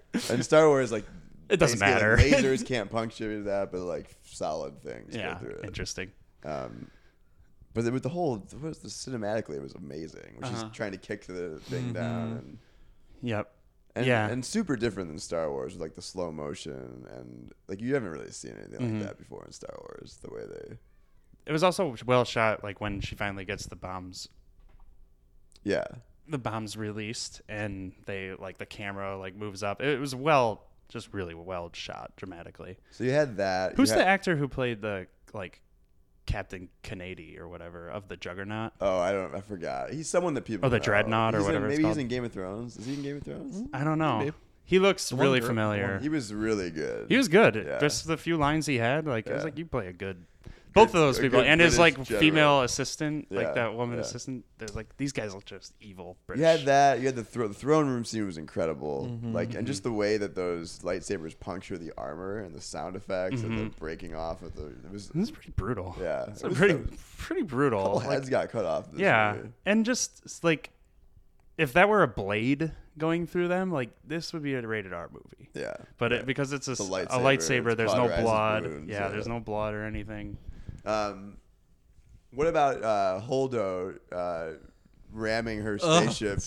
was so badass. That was Every really cool. time I've seen this movie, everyone in the audience goes, "Whoa!" They I haven't gotten "Holy that. I've just gotten straight silence. when oh, that there was like a happens. collective, like collective gasp. Yeah. Like no auto, no- j- you just go. I love that. So great. I love the physics of that, even though it's both it's you know ridiculous physics. But I loved how it cut through that one, and then And a few other they ones. created they created just like a split down every single one. Yeah. That was so cool. Very cool. Did you? Th- what did you think about her character, Holdo?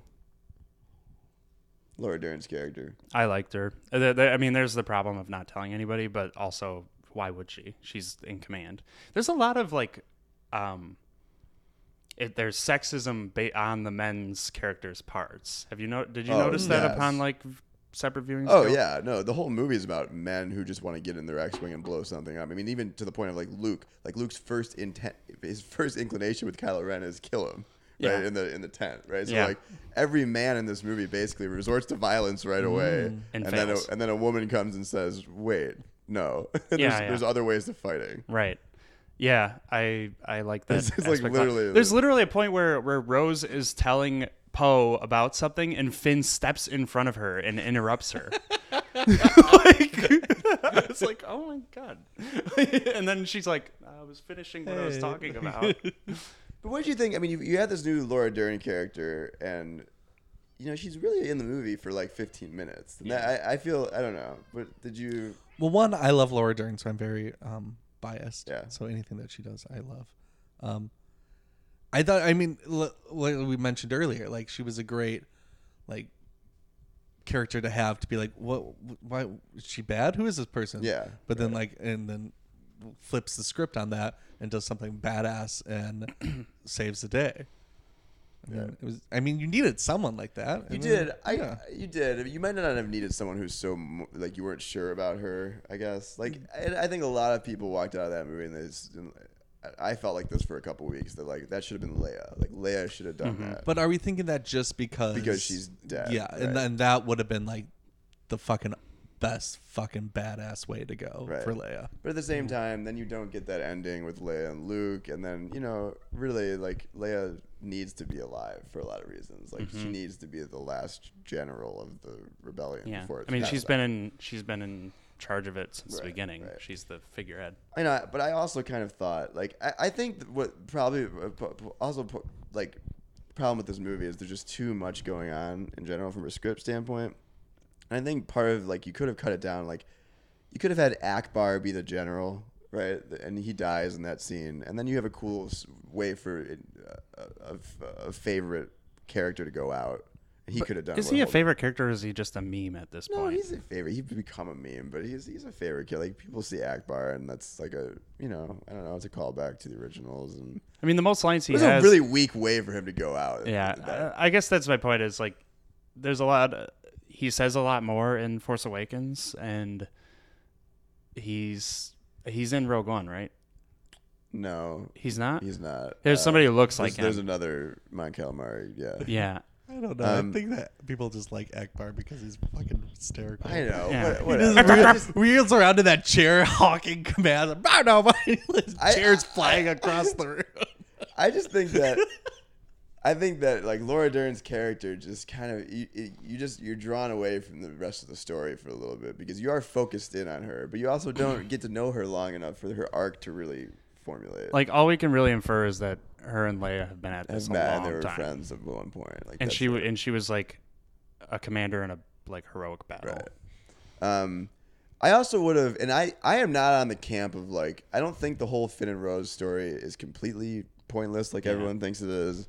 I mean, it's not the best part of the movie. It's the least developed part of the movie for sure. Mm-hmm. For sure. But as much as I, I do enjoy that whole plot line, I think that Poe should have been with Finn. Mm-hmm. I think they would have they would have done better to expand on on a character you already established than than divide it between a new character and then Poe.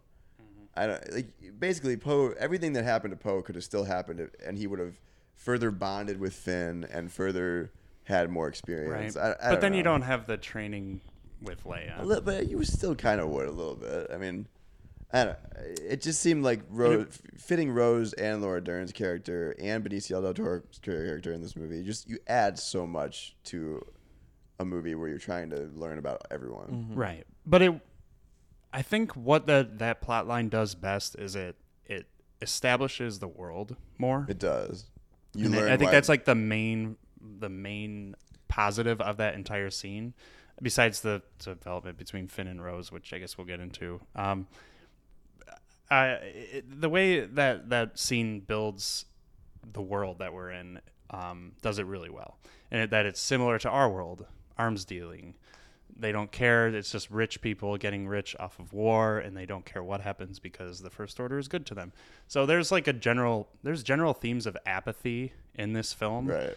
that that entire plot line kind Right. of uh, Yeah. pushes and how and- dangerous apathy is. a lot of a lot of times too like and i th- absolutely agree with that i mean this movie also did things where it was like people's complaints about force awakens they kind of address it in this like i know one of my big complaints about force awakens is, how did they fucking get all this money Right. and now like oh now we know another complaint i had was like kylo ren's like mask looks ridiculous and snoke is like you look like a child in that mask right. Like, it was like it addressed those problems but it addressed them in like a cool clever funny way Yeah. too Yeah. not not me, not the Yeah. not the casino part. I did like the the cut when she's like, "It's filled with the worst people on the in the galaxy. It's a horrible place." And then it cuts to like it's like Monte Carlo It's like, space. can I go there? Right. Well, but it's a funny like difference between that and A New Hope, where like like uh, Obi Wan's like Mos Eisley Cantina. You've never seen a more wretched hive of scum and villainy, and it's you know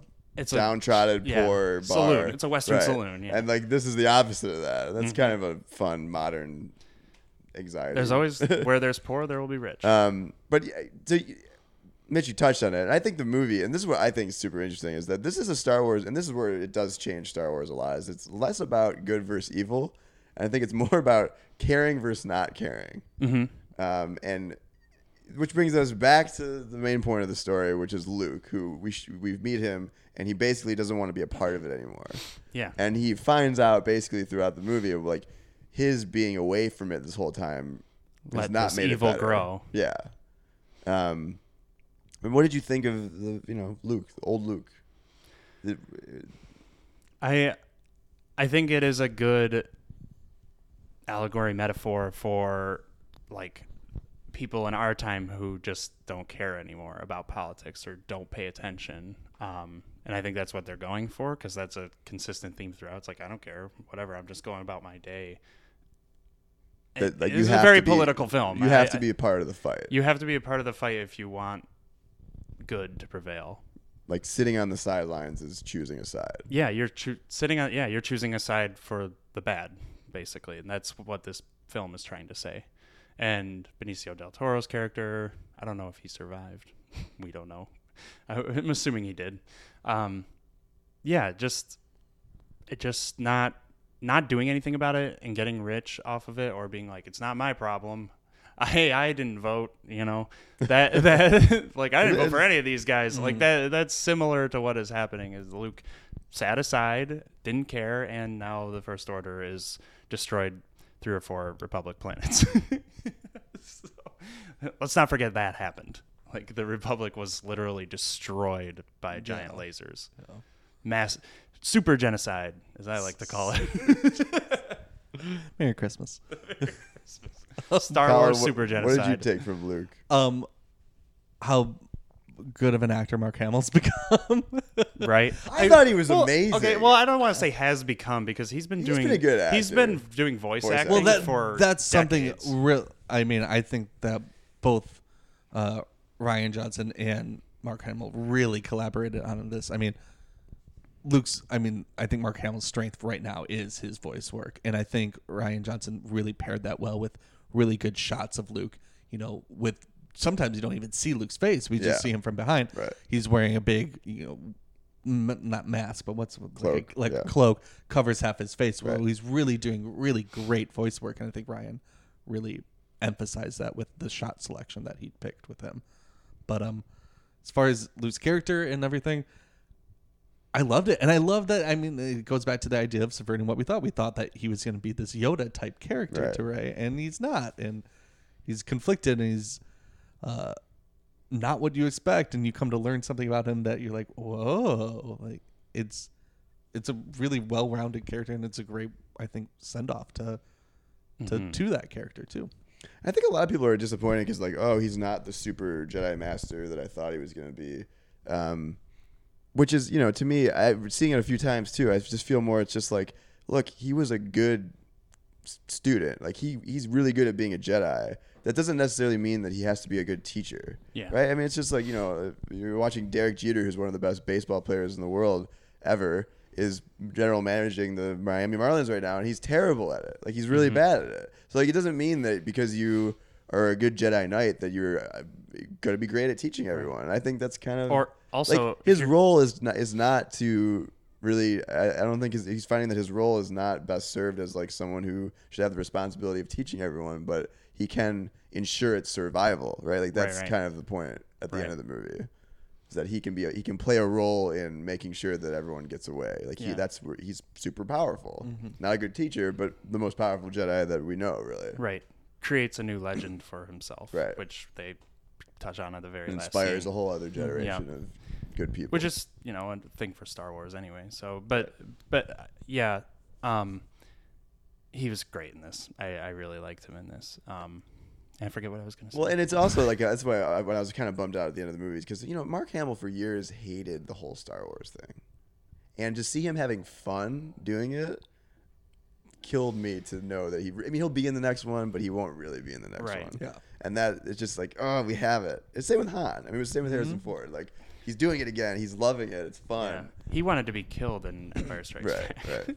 right. um, so, So- so, uh, I don't know, and I also loved it was so good. It, like I, I don't think that Star Wars wise it was the best decision really, and it made a lot of sense. But Yoda puppet being back with Mark Hamill was super cool. I love that. you know, whole I don't understand. A lot of people are upset about Yoda's portrayal. A this. lot of people, and I don't get it. It's like, do you forget how Yoda was in like Empire Strikes Back? Like they were like, I didn't like how jokey Yoda was in this. no, no, That's- that's that's fine with me. I just don't think That's that, how Yoda. that's is. how you, I we met Yoda. Yeah. I just don't think that it's necessarily like, and you know, you could tell because they talked about this. They basically wanted one ghost to come back and talk to Luke, and Brian basically said it didn't matter who. The reason they went with Yoda is because they're He's not going to get. Alec. not- yeah, they're not going to get Alec Guinness back, right? Right. And and to me, that's like a that's a weak answer. Where you're basically like, well, we could do this and it'll look fine. You know, it'll it'll make more sense than the other ones. I happen to think, and I know that this is going to be eye rolly, but I think it's the necessary link these movies need to the prequels, and I think it would have been a really cool opportunity for the actor of for redemption, and I think it would have been an awesome opportunity story wise to have Hayden Christensen do that role. I mean, to come back and say from you know because Yoda comes back and says, "Well, look, students always fuck up, and we can't stop that, and that's just what it is, and sometimes they'll do better than we do."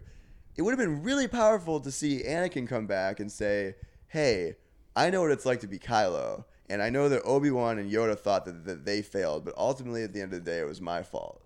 Like that would have been super powerful.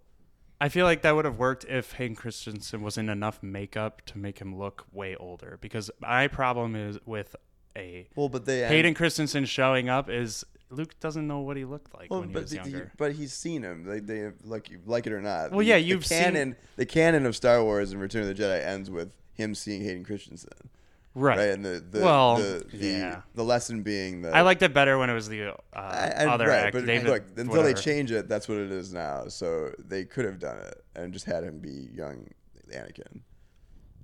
You know? Right. Or Qui Qui Gon would have been awesome too. Like Right. I don't know. That would set up a whole new thing though of like of Jedi's you've never met all being interconnected in like a ghost world to just show up and and give advice. It's like who the fuck are you? oh, I'm Qui Gon Jinn. I you know Obi Wan's that one would master. be- that one would be Obi Wan's master. I'm like, like, Oh, like, nice to meet okay, now I'm scared. No, I like that it was Yoda, be- and it didn't even occur to me to be anyone else than Yoda because it's like It's like his you said, master. yeah, in the end, that's like what we expected Luke to be to be Yoda. So like, for Yoda to come back and like be like, like here's who we thought you were going to be talking to, who like you really are, and all that. I, I, Yeah. I mean, Also, I had- I, that was one of my favorite scenes of the whole movie. yeah, actually, I like it because we haven't seen Yoda really in like since in in timeline wise since uh since Empire Strike Back Strikes Back or no since Return of the Jedi. Um, and I mean you like the prequels and stuff, but I think Yoda is so boring and and does doesn't make a lot of sense in the prequels. Um, so. That's just my opinion. I just think he's a little too stoic. He doesn't have any that much humor in the prequels, and Yeah. he does a little too much acrobatics that I just I liked the idea of Yoda being a Jedi Master because he was so powerful with it. He didn't have to wield a lightsaber and all that. But that's another that's a that's an argument for another day. yeah, I mean, and I, I, I, I don't get the complaint. I mean, he's funny, he's hysterical, but then at the end, he hits you with like super truth bomb. What did, what, yeah. you say? Like the greatest like teacher is failure. Right. And Yeah. he says that in his Yeah, Yoda yeah. way, but Yeah. like you're we like, are what they grow. it's like wow, damn whatever. Yoda. Yeah, still killing it. yeah, like hysterical as fuck, and then real as fuck. Right. No, I mean ultimately uh, it was just cool to see Mark Hamill and Frank Oz Mm-hmm. doing that shit together again, which is really really interesting. Also, I, I, so Rey took the books, right? Rey, Yeah, she well, did. Rey took the books. I've yeah. heard like so many people be like, they just destroyed all that knowledge of like. I'm like, didn't you see the shot of Yeah. Rey's That- books? Like, the, the It's quick. It's real quick. Yeah. But but it's there. But it was like- almost it was almost like Yoda more than wanting not not more than tr- teaching Luke that the books are not Don't matter. important. Almost just didn't want Luke to find that Rey took the books. Right. What does he say? He says uh Page there's n- turners they were done. Well, no, but he says like there is nothing in that those in that temple that she does not already possess. Right. Which is like you take it at first as like, oh, she knows everything she needs to know about the Force, but no, she literally took the books.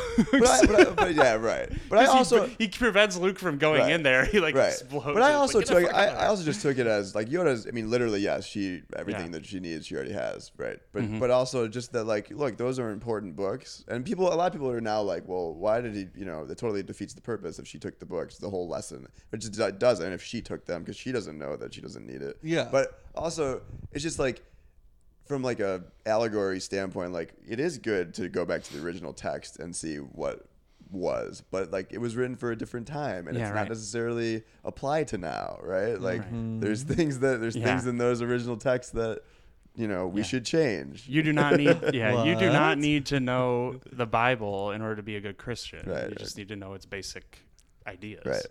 So certain things maybe in of the Constitution, is that what it was going for? Yeah. Um, we gotta, yeah. We're fine. Um, Let's like shower and stuff anyway. It's fine. Well, let's just don't let's just kind of get to the the big ending, which is that. Well, first of all, the Crait planet I thought was awesome. The salt cool. thing was cool. The the big fight with The all red. those. The and I love how this movie really did stick to the one of the. I mean, Empire actually is the only other movie I can think of, Star Wars movie that really has a color palette, right? Mm-hmm. That like it's it's all green and white and and like you know, and then there's orange, blues Cloud and City, stuff. and blues, but.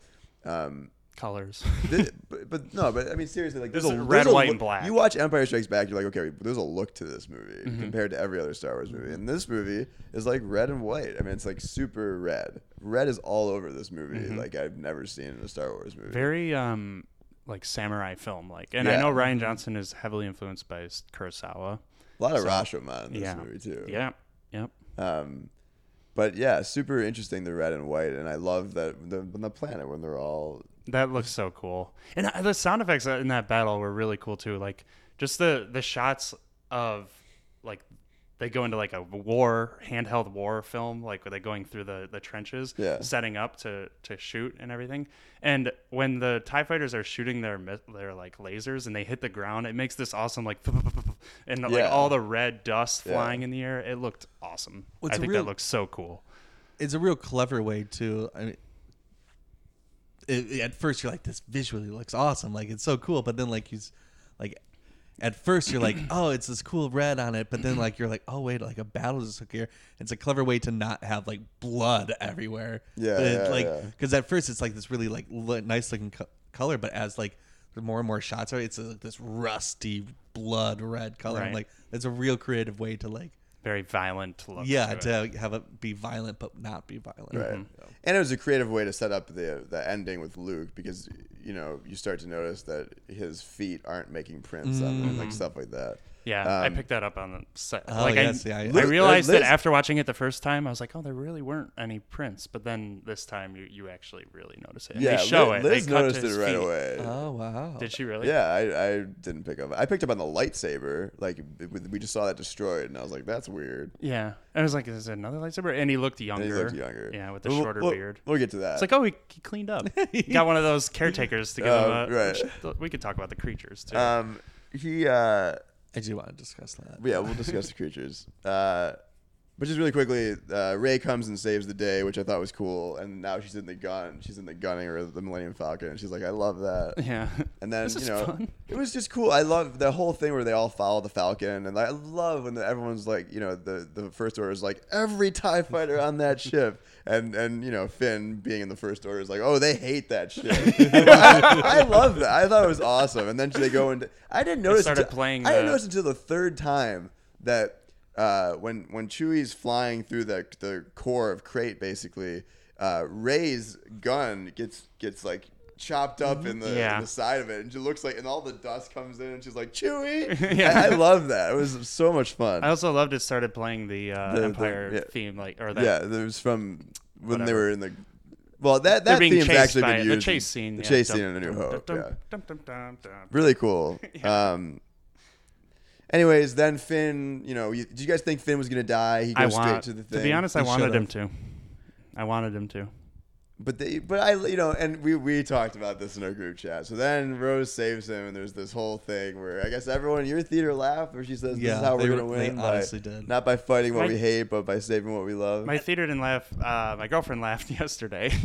like, oh, come on. I don't think it's, it's- pretty cheesy. It, I, yeah, I mean, I think that line could have been pulled off better, but I, I think it's a mix of the line, and then like the reaction of her going.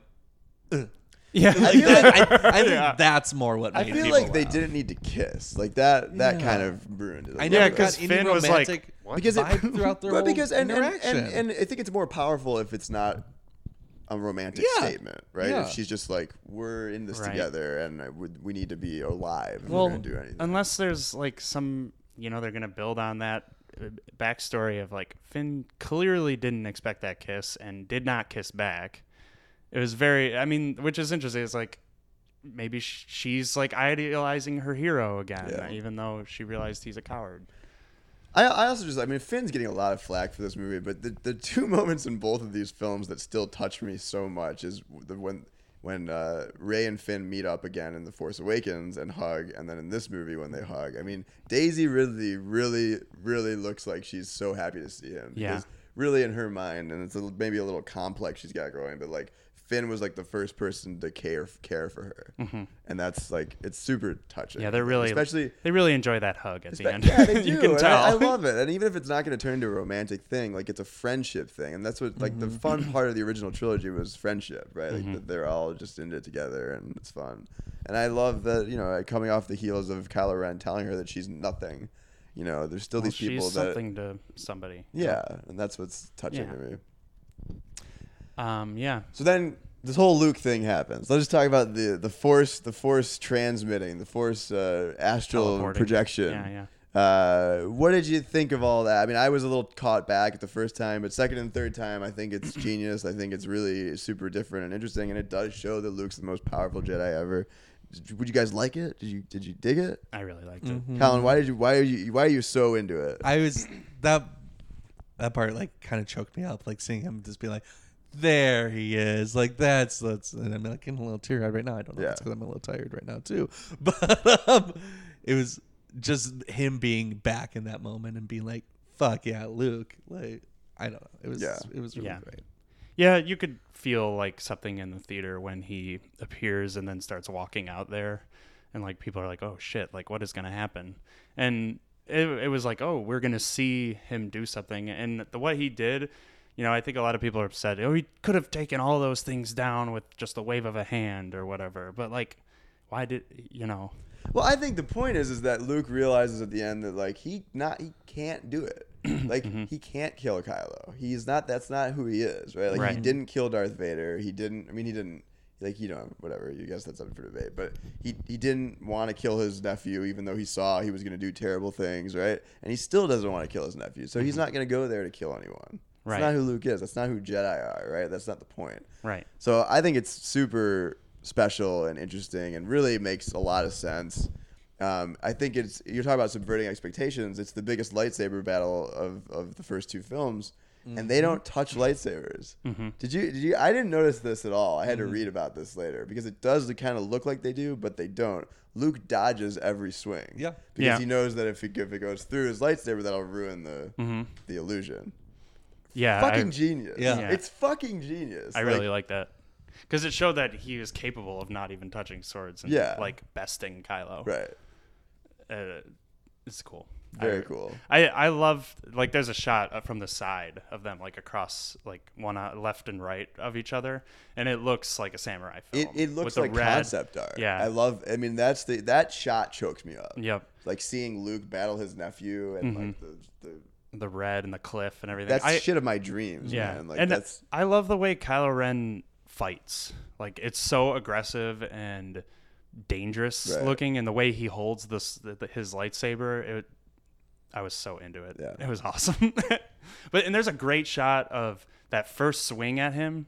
He like spins, and there's a really close up shot like of the the bl- the blade going right in front of the camera, and like with uh, Kylo Ren's like just like tortured effort, you know, Yeah. uh, face swinging it, and it looks so good. I it's just a quick second, and there's a lot of shots like that that are really intense that show how angry he is. I, I just love that. That was Mark being amazing. That whole scene, like holy shit. Mm-hmm. The little you know, like the the wink to three PO too is just like, oh, like Yeah. that's awesome. Like I loved him being cocky. Mm-hmm. It was great to see him being cocky. I also like, you know, they've got little script things in this movie too that are super clever. I love the moving rocks callback, Mm-hmm. right? Like I love that. It's all. It's not about moving rocks, and then Rey has to save the day by moving rocks.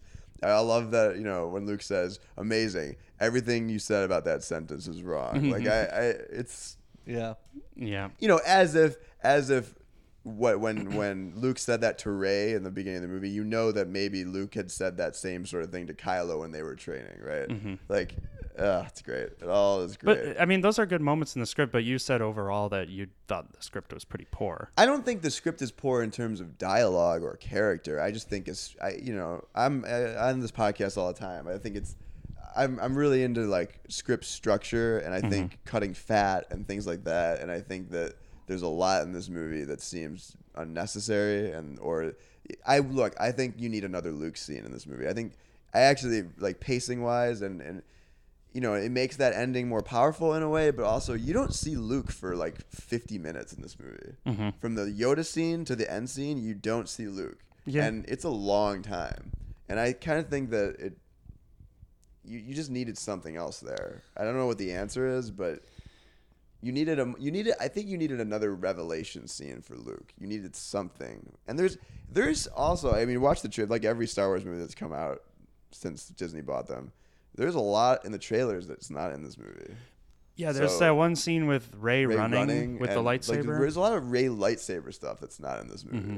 So I don't know. I think there was something else, and they didn't throw it in. Well, it's like how we got the um, 3PO and Luke uh, putting his hand on him in the fiery, and like that was clearly like the Jedi Temple. Oh, Yeah, yeah, R2D2. yeah, yeah, and yeah, then we saw that in the Force Right. Awakens trailer. Right. Um, Yeah. yeah, I as as much as I love this movie, there there is that whole chunk of Finn and Rose on the casino planet that lasts way too long, and the like those things running through the forest, tall grass. yeah, the creatures. That's way too long. What were those called? They're like horse cat dogs. Fathiers. Fathiers. Yeah. Oh, it's like from from like Never Ending Story or something. Yeah. But uh, then uh, them going back on the ship and fighting with Phasmas, it, it's all so long. and She'll the, be back. The whole time, I'm just like, can we go back to Kylo and, And and, Rey and and Rey. Luke? Like, Right. that's like you're not you're not giving me enough from these Right. characters. That- that stuff- that's the the weakest part. that stuff with movie. Phasma was cool and then frustrating because it's like she'll be back. I mean, I just know she will. Yeah, I, we just talked about this last night. What they should have done with Phasma is not have her in this movie, and then in the next movie, she's like a bounty, like she basically like she just left the First Order, and like, she that would be wants to awesome. fucking kill Finn. Yeah, or or Just kill everyone, or you know? yeah, or she teams up with Benicio, and like that would be awesome. Like I they have think. a whole, Yeah, I I think she will be back because I don't think she. would they they there's a big hole in her helmet, so we see her eye, and she falls into a bunch of fire. I think the next one she's not gonna have her helmet, and like she'll have a big scar on her like face. she better not be. Back. We joke she's like the mini boss, like in like a I Zelda know. game that She- keeps coming back. She better not be back. It's just getting Yeah. ridiculous. Like, Yeah. I don't know. I don't know. I want her to be back. Um, she's a very imposing figure in phys- physically. yeah, but they don't like- know what to do with her. I don't know. they don't give her anything. Um, just to just to start wrapping things up, but I, creatures. You wanted to talk about the creatures. Yeah, I. Okay, I know that there's this big debate online about por. What are they? Porgs. Birds, little Porgs. birds. Why is there a fucking debate on this? Like, I don't know. they're not in get it enough to like matter. People were saying it's distracting. It's like they were that distracting to you. Like they're funny and they're cute, but like they weren't like they don't do anything. they weren't stupid. You know, they they did stuff, but it it was just like a little levity to the entire movie. They weren't they weren't as bad as Ewoks, I don't think. Um, if you consider those bad. I don't consider those. ba- I don't get. There's this whole notion that's like, Star Wars is like, you're drawn to that shit. Like you go into it, and I know that this is not you know call about trimming the fat stuff, but like you go to see a Star Wars movie to be taken to another world and see different things, right?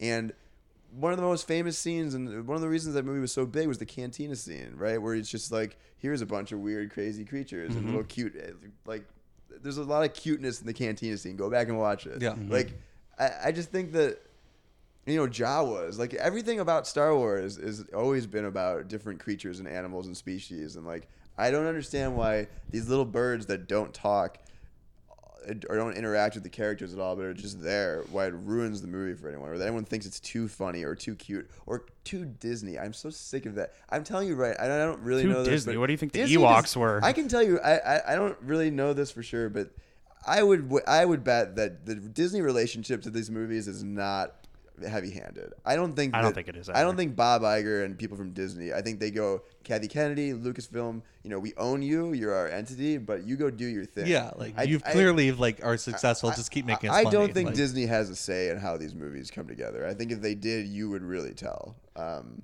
they have a say in merchandising. Like that that's like their sure, thing. sure, but they. I don't think they go to Rian and say you need to put cute birds in this movie. No, no, not at all. And I think that's Rian being like, I got a cool idea for something. And Well- there's tons of uh, creatures in this movie. That's one thing that I really liked about this Yeah. movie was all the different looking people in it. Yeah, and I liked yeah the the scene in the casino. That was it was a very prequel moment of just like all sorts of new stuff. Well, but it was Um, also a prequel moment too because it looks more twenties. Yeah, I mean, that's it- what the prequels look. They're meant to look like. So I actually liked that kind of callback to like rich. Um, I also hear that because they were shooting on those islands, there were a lot of puffins. That's what they said. and they, edit can't like eh, to edit them out. They just put a you know a Porgs. porg over top of Yeah. it, which makes sense. That's I smart. Think that- yeah, Yeah. they just couldn't. You can't get rid of all the puffins that are just. You can't like denest a puffin where you want to shoot.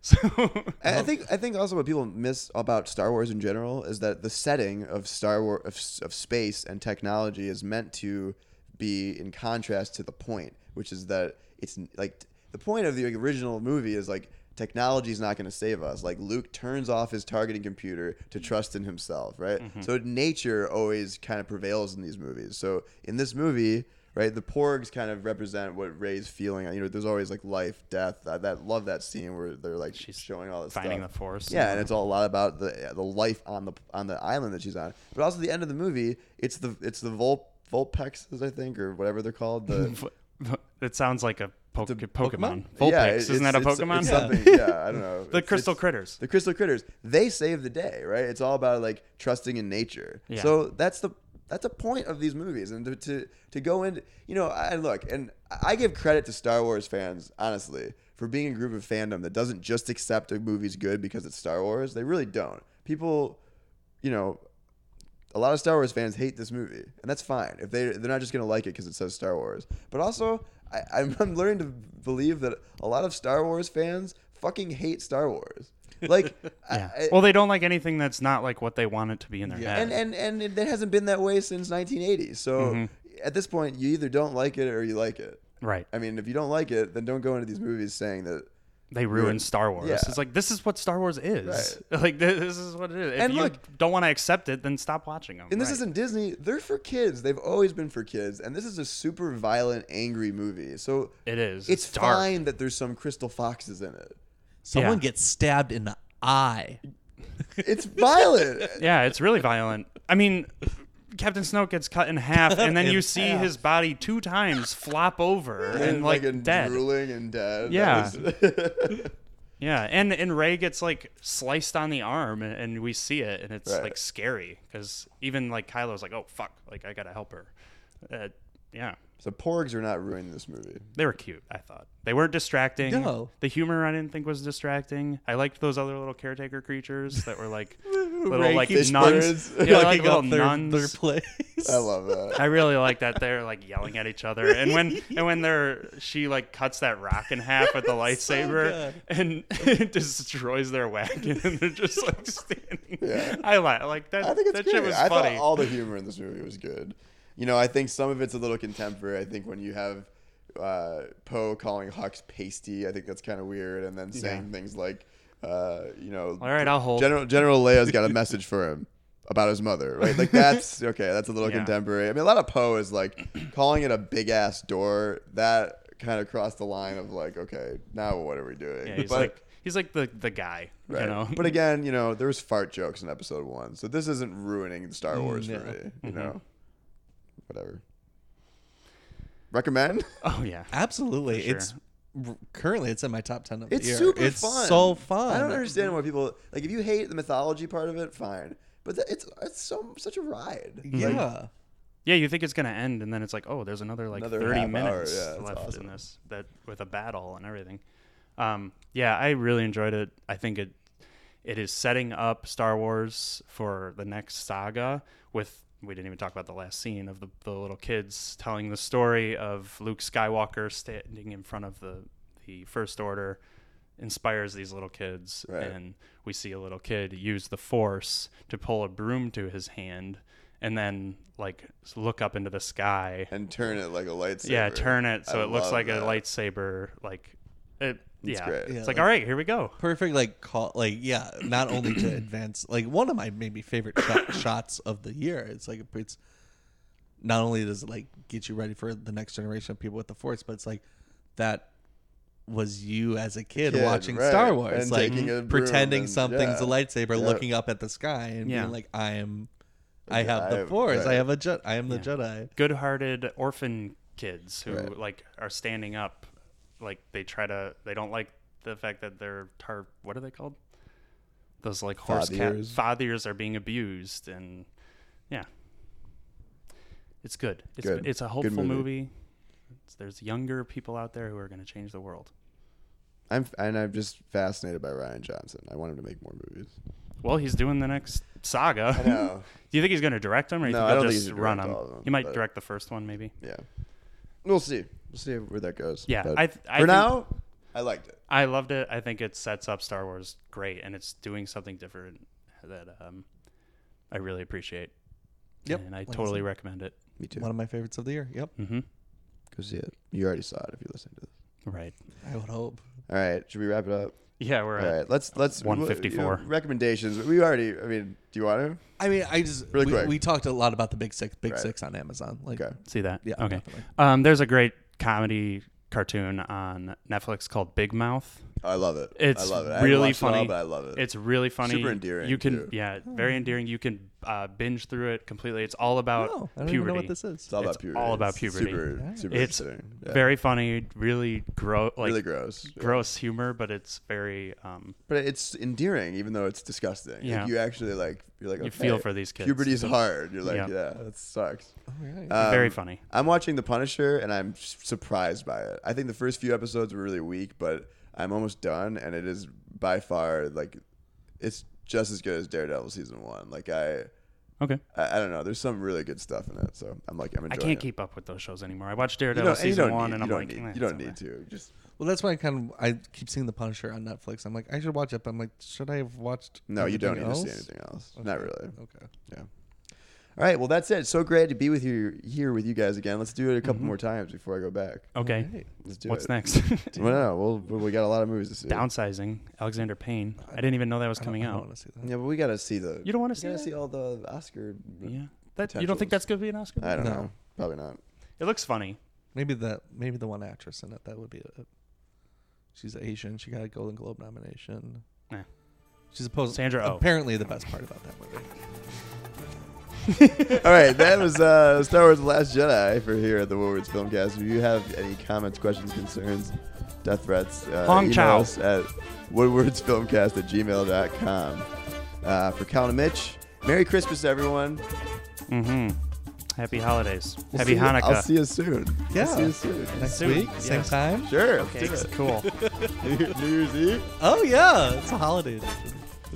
All right. Okay.